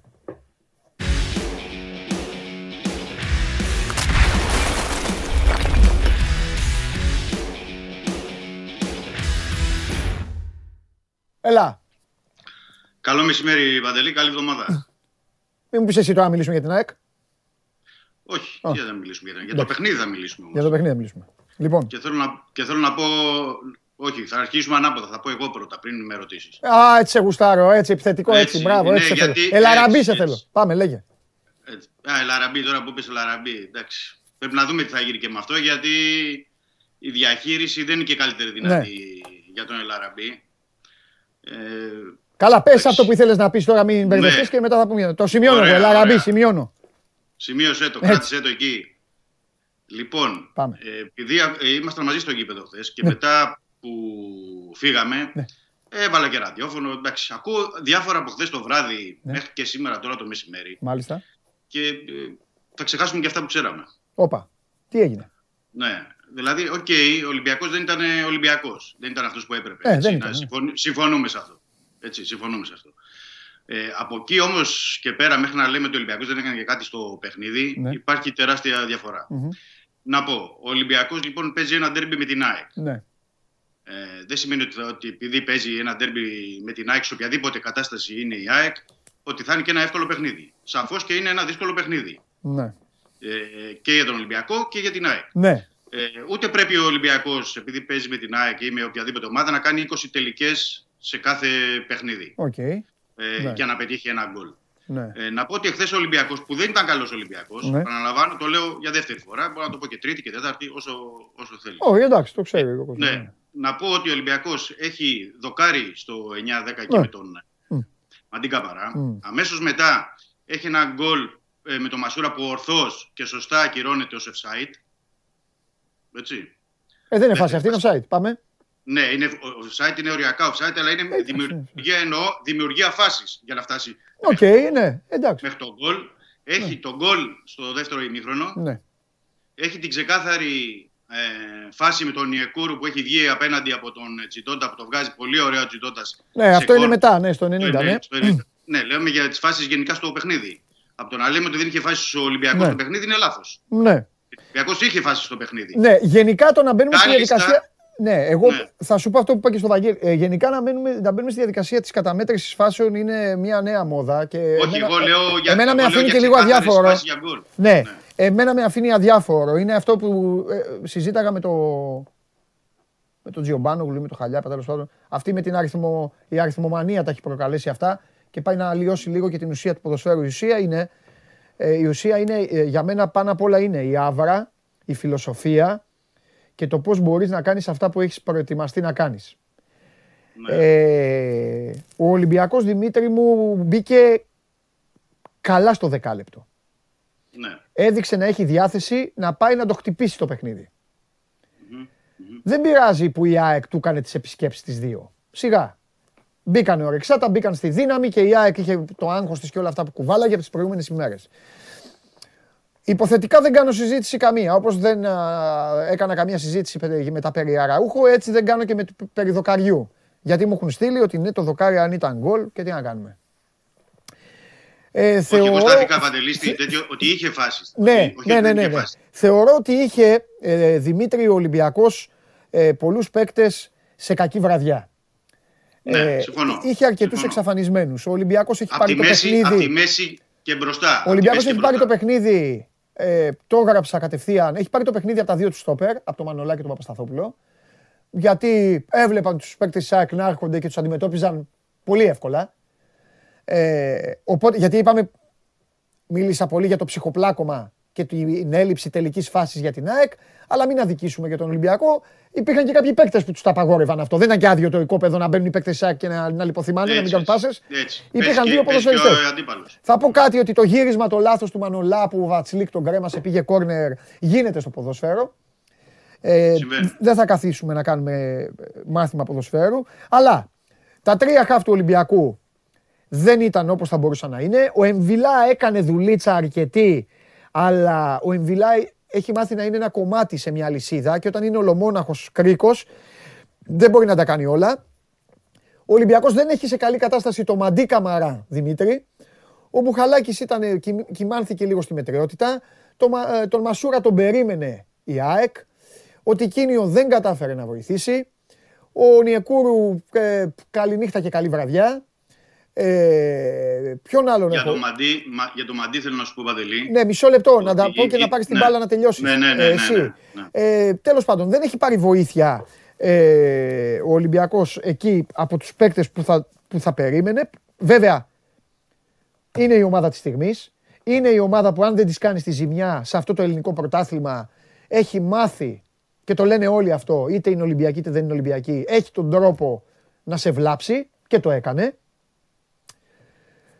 Και τώρα πέρα από αυτά που θα πεις, που θες να πεις και για το Μαντί και για όποιον άλλον, οκ, okay, συν εννιά συνεχίζει, θα πρέπει να τρίπλο, τετραπλο αυτοκτονήσει για να χάσει το πρωτάθλημα και απλά θα πρέπει να σκεφτεί λίγο πώς θα διαμορφώσει το σκεπτικό του και το στήσιμό του για την Αταλάντα. Γιατί η Αταλάντα δεν είναι ΑΕΚ. Το λέω τόσο απλά δηλαδή. Είναι και διαφορετική, ναι, η, Αταλάντα, η ταχύτητα, η ένταση του παιχνιδιού. Η Αταλάντα, αν σου βγάλει τέσσερα τρία, συνθήκες πέντε τέσσερα, τρία δύο, τέσσερα δύο, όπως έβγαζε η ΑΕΚ, ναι, εκεί θα σηκώνεσαι όρθιος στο σπίτι και θα κάνεις την προσευχή σου. Λοιπόν, ε... να πω για το Μαντί, μια που είπαμε δύο πράγματα. Ναι. Ε, το γεγονός ότι ο Μαντί Καμαρά έκανε ε, δουλίτσα στο πρώτο ημίχρονο και φάνηκε το κενό του και ακόμα περισσότερο στο δεύτερο ημίχρονο. Ναι. Γιατί η ΑΕΚ στο δεύτερο ημίχρονο έχει βγάλει με τον Άμραμπατ όλες τις αντιπιθέσεις από τον άξονα. Ναι. Εκεί που ακριβώς λείπει ο Μαντί Καμαρά, γιατί έμεινε μόνος του ο Εμβιλά. Μάλιστα. Ε, αυτό ήταν το ένα που ήθελα έτσι να επισημάνω. Ναι. Το δεύτερο που ήθελα να επισημάνω είναι ότι ο Ολυμπιακός ε, έπαιξε για να κερδίσει το μάτς. Ναι. Ε, η ΑΕΚ ε, από πλευράς Γιάννικη φάνηκε ότι πήγε για να πάρει την ισοπαλία. Okay. Τι θέλω να ναι. πω. Τι θέλω ναι, να για πω. να μην χάσει έπαιζε η ΑΕΚ, έτσι ξεκίνησε. Ναι, ναι. Ό, θέλω να πω να σταθούμε σε ένα σημείο. Ναι. Ε, πέτω, αν θα συμφωνήσεις θα... Πες μου, κουβέντα κάνουμε μόνο. Ναι, το συζητάμε. Ναι, ναι, το ναι, συζητάμε. Κάνουμε, ναι. Ο Μαρτίν στο ογδοηκοστό λεπτό ναι. ε, βγα... βάζει μέσα τον Ελαραμπή. Βάζει δηλαδή σεντερφόρ, βγάζει σεντερφόρ, αλλά βάζει σεντερφόρ. Ναι. Και βάζει και τον Καρβάλιο, δεκάρι. Ναι. Ο Γιάννης απ' την άλλη αποφασίζει εκεί επίσης.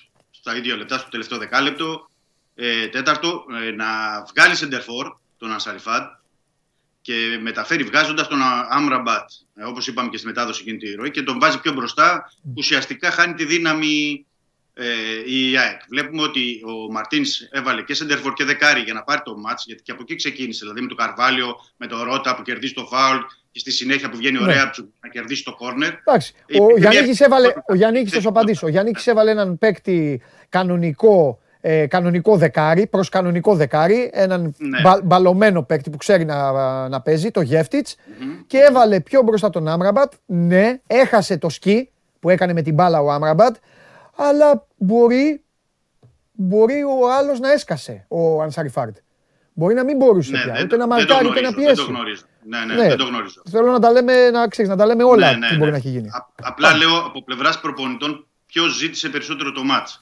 Δηλαδή αυτό ήθελα να, να επισημάνω εκεί και ποιος θα. Δεν πιστεύω μπορούσε... ότι ο Μαρτίνς, Δημήτρη, μπορούμε να πούμε διάφορα. Δεν πιστεύω ότι ο Μαρτίνς δεν το ήθελε το μάτς από το πρώτο λεπτό του αγώνα. Απλά νομίζω το ότι ήθελε, χθες, ναι, δεν το βγήκε νομίζω το χθες οι περισσότεροι των παικτών του δεν μπορούσαν, δεν ήταν, δεν, δεν τράβηξαν, δεν. Ναι. Τόσο απλά. Η μεσοεπιθετικά ναι. Δεν του βγήκε ναι. το πρώτο πλάνο, πήγε στο δεύτερο πλάνο ναι. και προσπάθησε να το πάρει το παιχνίδι. Τώρα σε ό,τι αφορά την ε, Αταλάντα που πολύ σωστά την ε, έβαλε στην κουβέντα, ε, ναι, είναι διαφορετικό και το έχει επισημάνει και ο Μαρτίνς από την Παρασκευή αυτό, ότι ναι. θα πάμε με ένα διαφορετικό πλάνο, γιατί άλλο Αταλάντα και άλλο ο ρυθμός, πρέπει να το πούμε και στο, στον κόσμο. Είδαμε χθες δεν... Το είδα όλο το παιχνίδι, τα στιγμιότυπα για να είμαστε ειλικρινείς mm-hmm. με την Juventus, mm-hmm. αλλά είναι μια ομάδα που προηγήθηκε και δέχτηκε την ισοφάριση από την Juventus, επαναλαμβάνω από την Juventus, στις καθυστερήσεις. Και μα, παρόλο τις απουσίες που έχει η Αταλάντα το τελευταίο διάστημα λόγω μυϊκών ε, τραυματισμών, είναι μια ομάδα που κινείται σε άλλες ταχύτητες, mm-hmm. σε άλλους ρυθμούς, mm-hmm. δουλεμένη πέντε χρόνια τώρα από τον Κασπερίνη, για να μην λέμε πάλι τα ίδια. Είναι μια πάρα, πάρα πολύ καλή ομάδα. Mm-hmm. Τώρα, ε, θεωρώ ότι, για να προλάβω και την επόμενη ερώτησή σου, αν θα πάει με τετράδα ή με τριάδα στο... Ε, δεν θα στην έκανα, αμήνα. Επειδή υποθέτω ότι μπορεί να πάει και με τριάδα, ε. εγώ, ε, θα, αυτό θα τα συζητούσα με Τετάρτη, Πέμπτη, μωρέ, τι να συζητάμε. Ωραία, ωραία. Το αφήνουμε, είναι μακριά τα λάθη. Είναι μακριά, εγώ για... θέλω να πηγαίνουμε βήμα-βήμα και ε, όπως και με τον Βαγγέλη δεν τον άφησα. Ο Βαγγέλης έχει να πει σημαντικά πράγματα, θα τα πούμε αύριο όμως, για το μέλλον της ΑΕΚ. Ε, ωραία. Οπότε να μείνουμε λίγο στο χθεσινό ναι. και όχι καθαρά αυτό καθ' αυτό το μάτς. τη γενική συνθήκη εργασίας. Δηλαδή, ε, το βγάλε και αυτό όπως το βγάλε, το πήρε και αυτό το παιχνίδι. Θεωρείς, ρε παιδί μου, ότι είπα στο Τζιομπάνοκλου ότι είναι γκαντέμις ο ΠΑΟΚ. Δεν νομίζω τώρα να διαφωνείς αυτό. Ενώ είναι γκαντέμις γιατί τώρα ο ΠΑΟΚ έχει βγάλει ένα δίμηνο με νίκες και δεν μπορεί να μειώσει τη διαφορά παραπάνω από όσο τη, από όσο τη μείωσε. Εντάξει, κερδίζει ο ΠΑΟΚ, κερδίζει και ο Ολυμπιακός. Ναι, μπράβο. Αυτή είναι η γκαντεμιά του. Ρε παιδί μου, άμα, κοίταξε, άμα τώρα η διαφορά σήμερα είχαμε ξυπνήσει και μιλάγαμε τώρα και η διαφορά ήταν στους εφτά, δεν θα σου κάνει εντύπωση. Έτσι όπως πήγε το μάτς χθες, έτσι δεν είναι? Ναι. Μπορεί η Εμβιλά να μη σούτα, να μην πήγε, να την πλώκανε στην τότας. Συμφωνώ, συμφωνώ. Ναι, αυτό. Δεν θα έκανε ούτε ο ένας ούτε ο άλλος κάτι. Ούτε έξι θα πήγαινε, ούτε εννιά. Ένα εφτάρι θα ήταν. Εκεί την πάω λίγο την καντεμιά του ΠΑΟΚ. Αλλά ο ΠΑΟΚ πληρώνει ό,τι έκανε και πριν. Ας τον ΠΑΟΚ. Ε... Θεωρείς... Ο Πάκοβος, ε, Παντελή, ναι. ε, μείωσε από τους ε, μείον δεκατρία, αν mm. δεν κάνω λάθος, mm. είναι στους μείον εννιά. Εντάξει, έκανε και την κοιλιά του Ολυμπιακός, το είπε και ο Μαρτίνς. Μπράβο, αυτό, αυτό, ναι, ναι, ναι, αυτό. Επειδή βάλαμε το δίμηνο, οκ, ε, okay, τέσσερις βαθμοί είναι τέσσερις βαθμοί. Την είναι. έκανε και ο Ολυμπιακός. Εγώ άλλο, άλλο λέω, διαφωνείς σε αυτό που είπα, ότι ο Ολυμπιακός πλέον το πρωτάθλημα το χάνει μόνο με τετραπλή αυτοκτονία. Ε, θέλεις σκέψη. Μπράβο, σε ρωτάω γιατί πάντα είσαι συγκρατημένος. Δηλαδή πάντα είσαι του δεν ναι. τελείωσε, δεν τελείωσε. Αλλά ναι, ναι, θέλεις σκέψη. Το λες δεν τελείωσε όπως το λένε οι προπονητές ή το λες? Όχι, γιατί, δεν το λέω παχτό. Ρε παιδί μου, ναι. μ' αρέσει η κουβέντα. Θέλεις σκέψη, ωραία. Για να θέλει λοιπόν σκέψη, οφείλω να ρωτήσω τον Δημήτρη Χριστοφιδέλη. Ναι. Με πόσα μάτς έχει ακόμα κανονική περίοδος μένουν? Πόσα, δύο, τρία, τέσσερα, τέσσερα. τέσσερα. Αυτή τη στιγμή λοιπόν, Δημήτρη μου αγαπημένε, ο Ολυμπιακός έχει δέκα μάτς στα play-off και τέσσερα δεκατέσσερα παιχνίδια. Ναι. Θέλει σκέψη ότι στα δεκατέσσερα παιχνίδια ο Ολυμπιακός μπορεί να χάσει ή μάλλον υπάρχει ομάδα που θα βρει δέκα βαθμούς περισσότερους από τον Ολυμπιακό? Ας υπάρχει ομάδα. Ο ΠΑΟΚ μπορεί να βρει δέκα βαθμούς περισσότερους από τον Ολυμπιακό. Ε, γιατί σου είπα ότι θέλεις σκέψη? Ναι, για αυτό, γιατί να, να, να, να, να, να λες. Ναι, ναι, ναι, να στο αναλύσω. Ναι. Ε, και θα δεις που θα συμφωνήσεις, γιατί ξέρω και το σκεπτικό σου. Ναι. Ε, Το πρωτάθλημα είναι μία, μία διοργάνωση. Ναι. Αλλά όταν θες να πάρεις το πρωτάθλημα και όταν ο Ολυμπιακός είναι σε τρία μέτωπα, ναι. πρέπει να βάλεις και τα υπόλοιπα. Τι θέλω να πω. Ναι. Ε, θα παίξει ο Ολυμπιακός τώρα τα δύο παιχνίδια με την Αταλάντα. Ναι.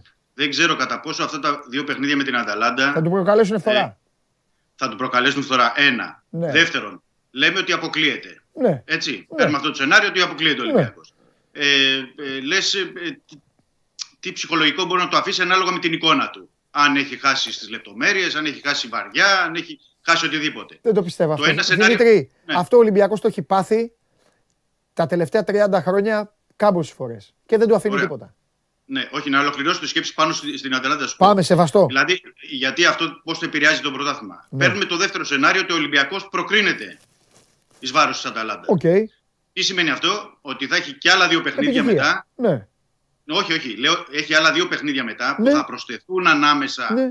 τα παιχνίδια ναι. του πρωταθλήματος. Οπότε θα δούμε τι φθορά θα έχουν μετά αυτά τα παιχνίδια. Και έχει και δεκαεννέα παίκτες αυτή τη στιγμή ετοιμοπόλεμους. Φουλ πεζούμενους. δεκαεννέα ναι, πλέον ναι. με τις μεταγραφές. Ναι, ναι, ναι. ναι, ναι. Δεν διαφωνώ. Δεν διαφωνώ. Αλλά ε, ξέρεις, στο ποδόσφαιρο υπάρχουν ε, τραυματισμοί, έχουμε την πανδημία, έχουμε πολλά. Μπορεί να κερδίσουν τα πάντα. Στο ποδόσφαιρο, δηλαδή... ναι, υπάρχουν τα πάντα. Εγώ μιλάω βάσει ναι. της λογικής και της εικόνας και της ναι. παράδοσης και όλων θέλω των δεδομένων. Πω, θέλω να πω ότι αν προσθεθούν δύο παιχνίδια μετά, ναι. ε, που θα είναι ανάμεσα στα, στο, στα παιχνίδια του πρωταθλήματος, πρέπει να δούμε πότε θα είναι ανάμεσα αυτά. Μάλιστα. Σε, σε ποιες χρονικές περιόδους. Επίσης, ναι. πρέπει να πούμε ότι στα ημιτελικά του κυπέλου. Εντάξει, από τη μία είναι το ίδιο πρόβλημα έχει και ο ΠΑΟΚ. Γιατί παίζει ο Ολυμπιακός με τον ΠΑΟΚ. Ναι. Ε, θα δούμε και αυτά τα παιχνίδια πότε είναι ανάμεσα στο, στο πρωταθλήματος και τι διαχείριση θα, θα κάνουν οι ομάδες.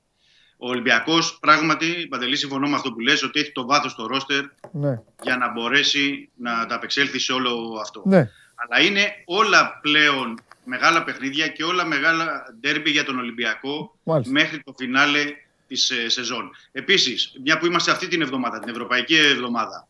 Να πω για αυτό που μου λες. Ο Ολυμπιακός θα παίξει την Πέμπτη με την ε, Αταλάντα στον Πέργαμο. Έχει αυτό το ταξίδι πηγενέλα και έχει την Κυριακή εκτός έδρας παιχνίδι με τον Βόλο. Ναι. Μια καλή ομάδα, μια σκληρή ομάδα, μια ομάδα που μπορεί ναι. να το βάλει δύσκολα όπως το έχει βάλει και παλαιότερα δύσκολα. Mm-hmm. Δηλαδή, από εκεί και πέρα πρέπει να δούμε και τη διαχείριση του Μαρτίνς. Δηλαδή και πόσο ναι. πολύ θα αξιοποιηθεί ε, αυτό το ρόστερ, γιατί στα πολύ μεγάλα παιχνίδια, μην κοιτάμε τώρα το παιχνίδι με τον ε, Πανετολικό που ήταν η ρεβάνση, τα ναι. πολύ μεγάλα παιχνίδια όπου ο Μαρτίνης ναι. πάει με δεκατρείς δεκατέσσερις παίκτες. Ναι. Δεν πάει ναι. με παραπάνω. Ναι. Αυτοί είναι, αυτοί παίζουν περισσότερο. Τώρα, επειδή θα είναι και αλλεπάλληλα τα παιχνίδια ναι. και στο, στην Ευρώπη και στο Κύπελλο και στο mm. πρωτάθλημα, mm. εκτιμώ ότι πρέπει να ανοίξει αυτό το rotation. Μάλιστα. Και εκτιμώ ότι υπάρχουν οι παίκτες, π.χ. Καρβάλιο, για να αναφέρω, να πάρουν περισσότερο χρόνο, ο Φαντιγκά, Φαντιγκά. ο Κανέ. Ο Κούντε, δεν ξέρω τώρα ποια διαχείριση θα κάνει ο Μαρτίνς, αυτό θα Ως. το δούμε. Οπότε, αυτό που με ρώτησες για το πρωτάθλημα, ναι. ε, λίγο υπομονή. Ωραία. Λίγο υπομονή. Εγώ θα έχω σε ρωτήσω... εβδομάδα με εβδομάδα. Ωραία. Αύριο θα σε ρωτήσω περισσότερα. Τελευταία. Mm-hmm. Ελαραμπή. Ελαραμπή, ναι. Ελαραμπή δεν είναι σε καλό φεγγάρι αγωνιστικά, πρέπει να το παραδεχτούμε αυτό. Ναι, αλλά, ε, αλλά δεν παίζει και πολύ όμως. Τεφορ... Αυτό ήθελα να πω, αλλά για Ελαραμπή, για Ελαραμπή δεν παίζει τόσο πολύ. Ναι. Δηλαδή, εκτιμώ ότι ο Ελαραμπή ε, με αυτά που έχει δώσει στον Ολυμπιακό και με αυτά που μπορεί να κάνει στον Ολυμπιακό ναι. ε, πρέπει να παίζει περισσότερο. Τώρα, στο τελευταίο δεκάλεπτο να μπει μέχρι να πατήσει ε, στο γήπεδο και να προσπαθήσει και να συνεργαστεί, ε, δεν είναι. Ο Ελαραμπή θέλει, όπως έχω πει και αρκετές φορές, συνεχόμενα παιχνίδια. Θα σε ξαναρωτήσω και είχες πει όχι, και εγώ το κρατάω, και για να το λέει ένας άνθρωπος που ασχολείται τόσα χρόνια, σημαίνει ότι ισχύει. Σ' είχα ρωτήσει αν πίσω από αυτό υπάρχει ε, η ιστορία του συμβολαίου. Είχες πει όχι. Θα σε ρωτήσω πιο αναλυτικά όμως, γιατί εύκολα μπορεί κάποιος να το παρεξηγήσει. Εύκολα ναι. μπορεί να πει κάποιος, α, δηλαδή ο Ελαραμπή δεν παίζει ε, γιατί είναι θυμωμένος. Ή να πει, α, ο Μαρτίνς δεν τον βάζει γιατί του έχουν πει μην τον βάζεις στον παίκτη. Αυτά εγώ δεν τα δέχομαι. Όμως, ο Ελαραμπή, όπως και κάθε επαγγελματίας, μπορεί στο μυαλό του να έχει αυτή τη στιγμή την πρεμούρα του τι θα γίνει με το συμβόλαιό μου. Μπορεί να τον αγχώνει. Μπορεί λοιπόν το άγχος, το ψυχοπλάκωμα να έχει γίνει ορατό στις προπονήσεις. Μπορεί να μην δουλεύει όπως δούλευε. Μπορεί χιλιαδιό. Και ο προπονητής, όχι όταν λέω ναι ρε δουλεύει, δεν κάθεται κανένας, ενώ ξέρεις να μην του βγαίνουν πράγματα. Και ο προπονητής να βλέπει τον Τικίνιο που να είναι στο ευχάριστη στον κόσμο του, να παίζει, να κάνει πράγματα και να λέει ο προπονητής, έχω τον έναν έτσι, έχω τον άλλον. Απ' την άλλη βέβαια, ούτε αυτό εμένα με καλύπτει, γιατί ο Ελαραμπή δεν γίνεται μέσα σε ένα μήνα, ενάμιση, να μην είναι ο φωνιάς που είναι. Καταλαβες? Έτσι, και έτσι. Έχει δώσει τον Ολυμπιακό τρίποντα και τρίποντα και τρίποντα και τρίποντα. Γι' αυτό λίγο ιστορία το έχει. Εν, το ένστικτο του σκόρερ υπάρχει εκεί, είναι ναι. εκεί. Και το θέμα του Ελαραμπή, για να το πούμε, να το ξεκαθαρίσουμε και ναι. για τον κόσμο, είναι ότι είναι εκατό τοις εκατό επαγγελματίας. Και στους αγώνες και στις προπονήσεις και από τον πάγκο με τη στήριξη στους συμπαίκτες του κτλ. Ναι, ναι. Όπως επαγγελματίας είναι και ο, ο Μαρτίνς. Δεν τίθεται δηλαδή θέμα ναι, ναι, ναι. Ε, σε αυτό. Ναι. Απλά θεωρώ ότι η διαχείρισή του ε, πρέπει να είναι λίγο καλύτερη. Δηλαδή ε, θα μπορούσε εχθές, για παράδειγμα, αυτό είναι η προσωπική άποψη, έτσι, δεν σημαίνει ότι είναι και. Τη γνώμη σου λες. Θεωρώ ότι στο, στο εχθές τέριαζε περισσότερο ο Ελαραμπή στο ντέρμπι με την ΑΕΚ ναι. και ότι γίνει ο περισσότερος στο εκτός έδρας παιχνίδι με την Αταλάντα. Ε, θεωρώ ότι έτσι ταιριάζανε περισσότερο. Αυτό χωρίς να σημαίνει ότι μπορεί να ξεκινήσει πάλι ο Τικίνιο ναι. ε, την Πέμπτη με την Αταλάντα. Έτσι κι αλλιώς από Κυριακή Πέμπτη, Παντελή, όπως ξέρεις καλά, ότι υπάρχει ο χρόνος από θεραπείας των παικτών. Βεβαίως, είναι πολλές. Εμένα είναι δεν πολλές θα μου κάνει εντύπωση και τους ίδιους, το έχει ξανακάνει ο Μαρτίνης, και τους ίδιους να δω ή να δω την τριάδα πίσω με μία μόνο προσαρμογή και όλα τα υπόλοιπα. Ωραία. Αυτά θα, από αύριο θα αρχίσουμε να τα λέμε. Βεβαίως, άντε βεβαίως. Φιλιά, γράψε. Τα λέμε. Καλό μεσημέρι. Γεια σου, Δημήτρη. Γεια σου, Δημήτρη. Λοιπόν, το πήγατε από εδώ, το φέρατε. Α, πρώτα απ' όλα χάσατε ξανά. Νέα ήττα. Καλή εβδομάδα να έχετε. Μια ζωή θα χάνετε. Μην ανησυχείτε. Στο θέμα της πεντακοσάρας και του ανέκδοτου. Ένα ανέκδο... Η στατιστική σας πλέον λέει ένα, ένα ανέκδοτο κάθε μία μισή εβδομάδα. Συνεχίστε το. Θα πάμε στο ένα κάθε μισό μήνα σε λίγο. Σπύρος Καβαλιεράτος, μπάσκετ. Έλα. Έλα, γιατί θέλω και να φάω. Όπω δύο είκοσι εκεί. Ρε με τις μπάλες, τραβάμε. Πάντα αδερφέ μου να πάμε στην Κρήτη να σκάσουμε τα ποδόσφαιρα. Που δεν θα σκάσουμε. Έχουμε Αταλάντα Ολυμπιακός. Τι γίνεται? Υπάρχει δεξίωση και δεν θα πάμε. Πώς είσαι? Καλά εδώ. Κάτσε γιατί μου φαίνεται ότι είμαι. Τι δεξίωση? Κοντρόσο δεν είμαι. Έχει δεξίωση την Πέμπτη το βράδυ του αγώνα. Αλήθεια? Τι θα κάνουμε? Τα φιλιά μας. Στους δεξιο... δεξιόμενους. Τι γίνεται? Καλά. Πώς είσαι? Μια χαρά, χάσαμε πάλι. Εθνικός? Όχι, Άστον Βίλα. Α, ναι, χάσατε. Χάσαμε. Εθνικός κέρδισε. Το ποδόσφαιρο στον μπάσκετ έχασε και θα πέσουμε έτσι όπως πάει. Έλα, ε. Έσχος. Εσύ θέλεις να ανέβεις? Όχι, φέτος. Πώς να ανέβεις? Τι τραβάς και εσύ? Θα πέσουμε, θα πέσουμε. Τι άλλα, τι έχουμε από το μεγάλο άθλημα? Πιάστη. Πω, πω, πω, χωρίς να βλέπω. Απόκριση του αιώνα έκανα. Για πες. Τελευταία στιγμή το πιάσαμε. Πολλά και διάφορα. Καταρχάς σήμερα έχει αγώνες. Παναθηναϊκός Ηρακλής ναι. για την δέκατη τρίτη αγωνιστική πέντε. Και Ολυμπιακός Λαύριος οκτώ για την δέκατη πέμπτη αγωνιστική. Δηλαδή για την... Φοβερό. Παίζουν και διαφορετικές αγωνιστικές. Ναι, γιατί είναι το εξαναβολής. Ο Ηρακλής έπαιξε το Σάββατο με το Περιστέρι και τώρα παίζεις με τον Παναθηναϊκό. Ξέρεις ναι. να μην κάνει και μετακινήσεις. Ναι. Το ΣΥΑΣ ξέρουν ότι μπορούν να κερδίσουν ναι. το σημερινό μάτσο. Οπότε σου λέει να κάνουμε, ναι. μην κάνουμε πολλά ταξίδια. Ο Ηρακλής που έφτασε πολύ κοντά. Παίξε καλά κοντά στο Περιστέρι. Λίγο ήλπισε ναι. να κερδίσει, αλλά και ο, ο Πολωνός ο Γκέλο.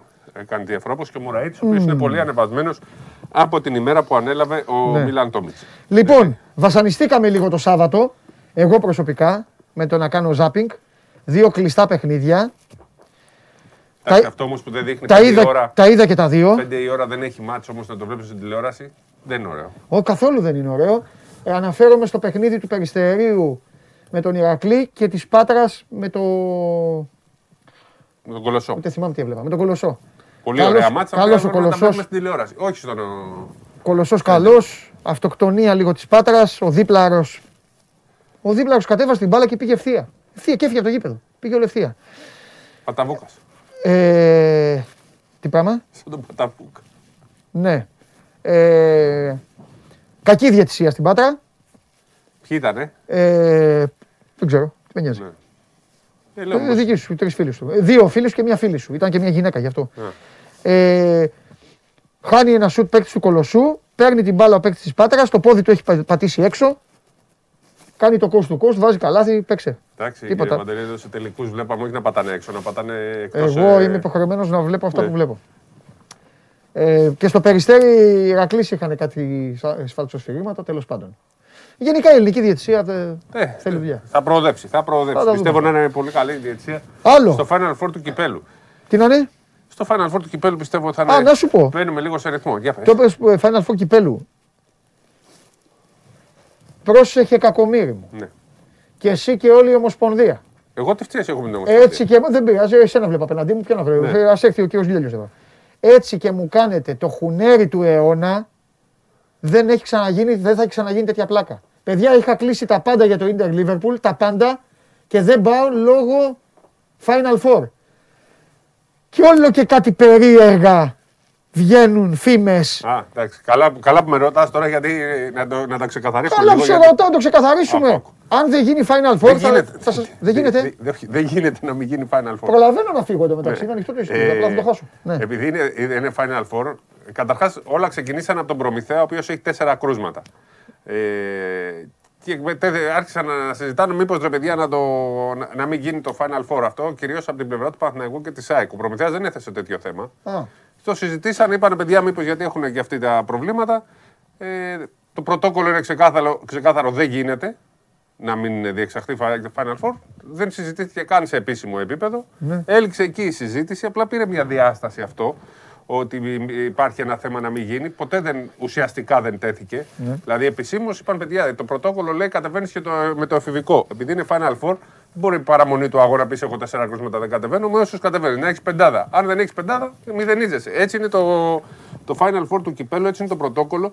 Οπότε δεν υπάρχει καμία περίπτωση αναβολής. Ειδικά ah. τώρα που έχουν κλειστεί ξενοδοχεία, εισιτήρια κλπ. Είναι ξεκάθαρο, φεύγεις την Τετάρτη το βράδυ, πας και θα παρακολουθήσεις Final Four. Ποτέ δεν τέθηκε πραγματικά θέμα. Όλα ξεκίνησαν από τον Προμηθέα. Αλλά ο Προμηθέας ήταν αυτός που μάλιστα δεν ζήτησε καν αναβολή, διότι ε, αν βγουν τα τεστ την Τρίτη, Τετάρτη, πότε θα κάνουν αύριο ή μεθαύριο οι παίκτες αρνητικά, παίζουν κανονικά. Έχει περάσει το πενθήμερο. Οπότε δεν έχουν κανένα τέτοιο πρόβλημα στον Προμηθέα. Απ' την άλλη, η ΑΕΚ ανακοίνωσε σήμερα ένα κρούσμα. Είχε και αυτή την Παρασκευή και άλλο κρούσμα, αλλά της Παρασκευής προλαβαίνει να παίξει. Okay. Έχουν τα προβλήματά τους. Ο Αγκόλα έχει ε, το πρόβλημα υγείας, δεν ξέρω αν θα προλάβει. Ο Παπάς το παλεύει. Uh-huh, uh-huh. Έχουν γενικά πολλές απουσίες και yeah. θέλουν να δουν τι ακριβώς ε, θα γίνει. Μάλιστα. Ε, Προμηθέας, όπως είπαμε, έχει αυτά τα προβλήματα. Ο Παναθηναϊκός με τον Παπαπέτρου τον ε, περιμένει. Μπράβο. Αυτό λοιπόν να το ξεκαθαρίσουμε. Πο- δεν γίνεται να μην διεξαχθεί το Final Four. Έχει τελειώσει αυτό, θα γίνει κανονικά και ποτέ ως, δεν μπήκε τυπικό. Πολύ ωραία που το, το ξεκαθαρίζεις και για να ερεμήσω και εγώ. Μπράβο. Ναι. Ωραία. Από εδώ και πέρα να ξέρεις τώρα τις επόμενες μέρες. Ναι, ναι. Γιατί ωραία το έκανε σήμερα. Θα μπαίνεις εδώ. Σου μιλάει. Ναι, ναι, θα μπαίνεις... μπορεί να είναι κανένα θέμα γι' αυτό. Θα μπαίνεις εδώ ναι. και θα λες τα νέα των ομάδων. Ναι, ναι. Γι' αυτό μπήκα να λέω το δάχτυλο. Λοιπόν, Προμηθέα είπαμε. Ο μην αρχίσεις, τα είπαμε. Τελείωσε. Παίζουν μάτι σήμερα. Λοιπόν. Θα δούμε και τον Παναθηναϊκό σήμερα. Εντάξει. Ε, και για Νέντοβιτς και για τα άλλα θα δούμε.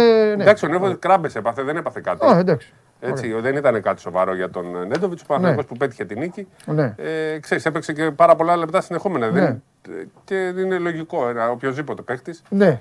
να ναι. κουράζεται. Ωραία. Λοιπόν, τι άλλο ήθελα να σου πω. Εντάξει, με εθνική ομάδα έχεις ηρεμήσει. Εντάξει, ναι. με Τουρκία και με αυτά. Ε, α, τώρα από εθνική ομάδα. Έχουμε καιρό για την εθνική. Ναι, έχουμε καιρό για την εθνική, αλλά εγώ να ξέρεις διαβάζω τα πάντα. Ναι. Και τα πάντα μελετώ.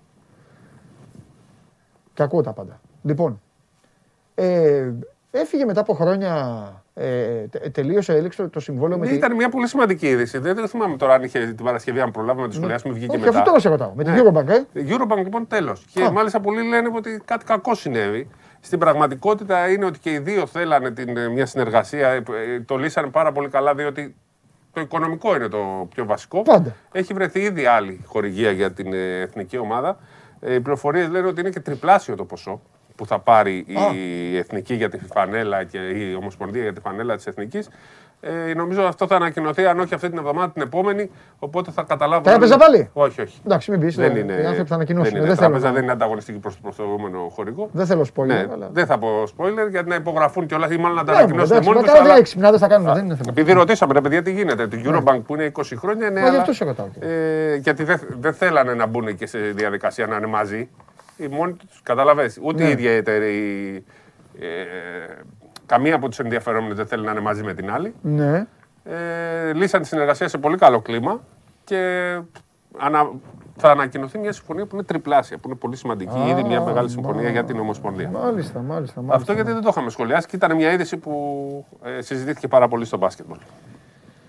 Εντάξει, αγόρι μου. Παρασκευή. Παρασκευή δεν, δεν τα πάμε βράδυ. Α, Α ε, να, πούμε, να πούμε, δεν γίνεται να κάνουμε τους μάγκες και μετά. Ρεαλάρα διαλύθηκε.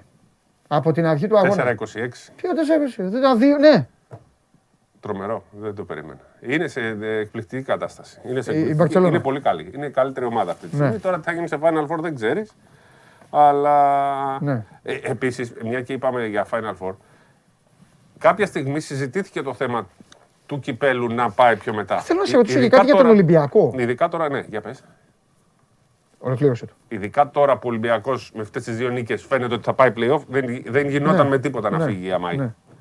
Θέλω να σε ρωτήσω κάτι με αφορμή ένα μήνυμα, μήνυμα που έστειλε τώρα κάποιος. Ναι. Για σένα. Τι? Νομίζω ότι ο Σπύρος, επειδή τα βλέπω, νομίζω ότι ο Σπύρος δεν έγινε. Αλλά αυτό έχει βγει μεγάλη προς τα έξω, έχεις δίκιο που το λες. Τι? Λέει, κύριε Καβαλιαράτε, οφείλετε να εξηγήσετε τους πενιγμούς σας σε ό,τι γράψατε για κακή σχέση Μπαρτζόκα-Σλούκα το προηγούμενο διάστημα. Δεν νομίζω ότι έχει γράψει τέτοια πράγματα. Όχι, εγώ έχω γράψει. Απλά θέλω να πω κάτι όμως, επειδή βγήκε προς τα έξω. Δηλαδή, τι εννοώ. Έβαλε το τρίποντο ο Κώστας στην Έφες και ξαφνικά προέκυψε μια επανάσταση. Κατά τον Μπαρτζόκα. Όχι, δεν δηλαδή, καταλαβαίνω. Ότι κάτι γίνεται. Ναι. Δηλαδή. Υπάρχει μια προσπάθεια, και τώρα μιλάω εγώ, υπάρχει μια προσπάθεια σπανουλιάδας. Ναι. Με πρωταγωνιστή καινούριο έναν άνθρωπο που πιστεύω τον έχετε καταλάβει κιόλας, ότι δεν μιλάει, ναι. σε, ούτε, ούτε ενοχλεί. Και είδατε πόσο ευτυχισμένος και χαρούμενος ήταν. Ε... Άλλος άνθρωπος, ε, λες, ναι. και είδα, άλλο, άλλο, δεν το πίστευα. Ναι, που... λοιπόν, εγώ... Εγώ επειδή είμαι, και εσύ βέβαια, είμαστε παλιά, παλιά σχολής κι αυτά. Είμαι λίγο της άποψης ότι πριν μιλήσουμε, γράψουμε, κάνουμε, αφενός μεν κάνουμε ρεπορτάζ και το διασταυρώνουμε, πράγμα που δεν υπάρχει πλέον, ότι θέλουν λένε ο καθένας, εντάξει, ό,τι να είναι. Αφετέρου δε, πραγματικά πιστεύω πλέον ότι όλα γίνονται για τα κλικ. Ναι. Το πιστεύω αυτό. Απλά να ξεκαθαρίσω, επειδή εν μέρη δεν του διαβγάζω από το μυαλό του. Έγραψα ότι Ε, υπάρχει στο, μεταξύ του Μπαρτζόκα και του Σλούκα ναι. λέει, θέμα με το πώς θα χρησιμοποιηθεί, πώς θα παίξει, πώς θα κάνει κλπ. Και έγραψα μάλιστα την Παρασκευή το βράδυ ναι. ότι το ότι είναι καλός ο Σλούκας δεν σημαίνει ότι είναι κακός ο Μπαρτζόκας. Δηλαδή, επειδή βγήκανε και είπαν, είδα τον Σλούκας που έγε και ξέδεσε τον Μπαρτζόκα που δεν τον βγόχει. Και οι δύο είναι στην ίδια πλευρά. Ο Μπαρτζόκας ζήτησε τον Σλούκα. Υπάρχει πάντα σε μια ομάδα, πάντα όταν, γίνεται μια διαδικασία όπου ναι. οι παίκτες. Θέλουν περισσότερο χρόνο της συμμετοχής. Ο προπονητής θέλει άλλο. Και ο Μποτόρσε σε άλλο μάτς δεν ήθελε. Και ο Λαριτζάκης θέλει να παίζει περισσότερο. Και ο Παπα-Νικολάου θέλει να παίζει περισσότερο. Τέτοιες νίκες όμως τους βοηθάνε όλους και ακόμα κι αν υπάρχει μια... Ε, ξέρεις, ότι γιατί έπαιξα στο ναι. ένατο λεπτό, όχι στο ναι. έβδομο, γιατί έκανες μια τρίπλα παραπάνω κλπ. Ναι. Αυτά όμως είναι μέρος της διαδικασίας. Υπάρχει δηλαδή, εσείς θυμάστε ποτέ τον Ιβκοβιτς να ήταν αγαπημένος με τους φίλους του, με τους παίχτες? Όχι. Τους κυνήγαγε τέτοιο. Ο Ιωαννίδης να ήταν αγαπημένος με τους παίχτες. Εννοώ με την έννοια, όχι ότι είναι εχθροί. Να είναι φίλοι, να είναι φυσικά. Και θα έχουν και παράπονο κάποια στιγμή οι παίχτες. Όλες, ο Μπράντοβιτς, πρώτη χρονιά ο Μπράντοβιτς με τον Αλβέρτη κοντέψαν να παίξουν μπουνιές στη Δάφνη. Και από τότε έγιναν οι καλύτεροι συνεργάτες. Έτσι είναι οι διαδικασίες, έτσι είναι οι ομάδες. Απλά εγώ το, αυτό που έγραψα έχει να κάνει γιατί βγήκανε πολλοί που δεν έχουν και ιδέα με το τι γίνεται στον Ολυμπιακό και έγραφαν πολλά και διάφορα που δεν ισχύουν. Μάλιστα. Ωραία. Έχεις κανένα ανέκδοτο, όχι, ε? Όχι, τα έχω κόψει. Φιλιά. Λοιπόν, γεια σας. Συνεργαστούμε αύριο. Θα σου φέρω πράγματα και τέτοια. Κάτσε πήγε να το διαλύσεις. Τελικά, τι, α, τι ψηφίσατε? Ζιντάνι, Καντονά, Καντονά. Καντονά, ε, πενήντα τέσσερα κόμμα πέντε τοις εκατό, ανήμερα του Αγίου Βαλεντίνου, πιο τρυφερό τετατέτ είναι του Καντονά στο Σέρχαρτς Πάρκ και όχι η κουτουλιά του Ζίζου στο Ματεράτσι. Μάλιστα, αφήνω και την μπάλα. Λοιπόν, να περάσετε όμορφα τη Δευτέρα, ξεκουραστείτε, δείτε μπάσκετ, ε, έχει και κάτι ψηλά από ποδόσφαιρο, έρχεται μια γεμάτη εβδομάδα.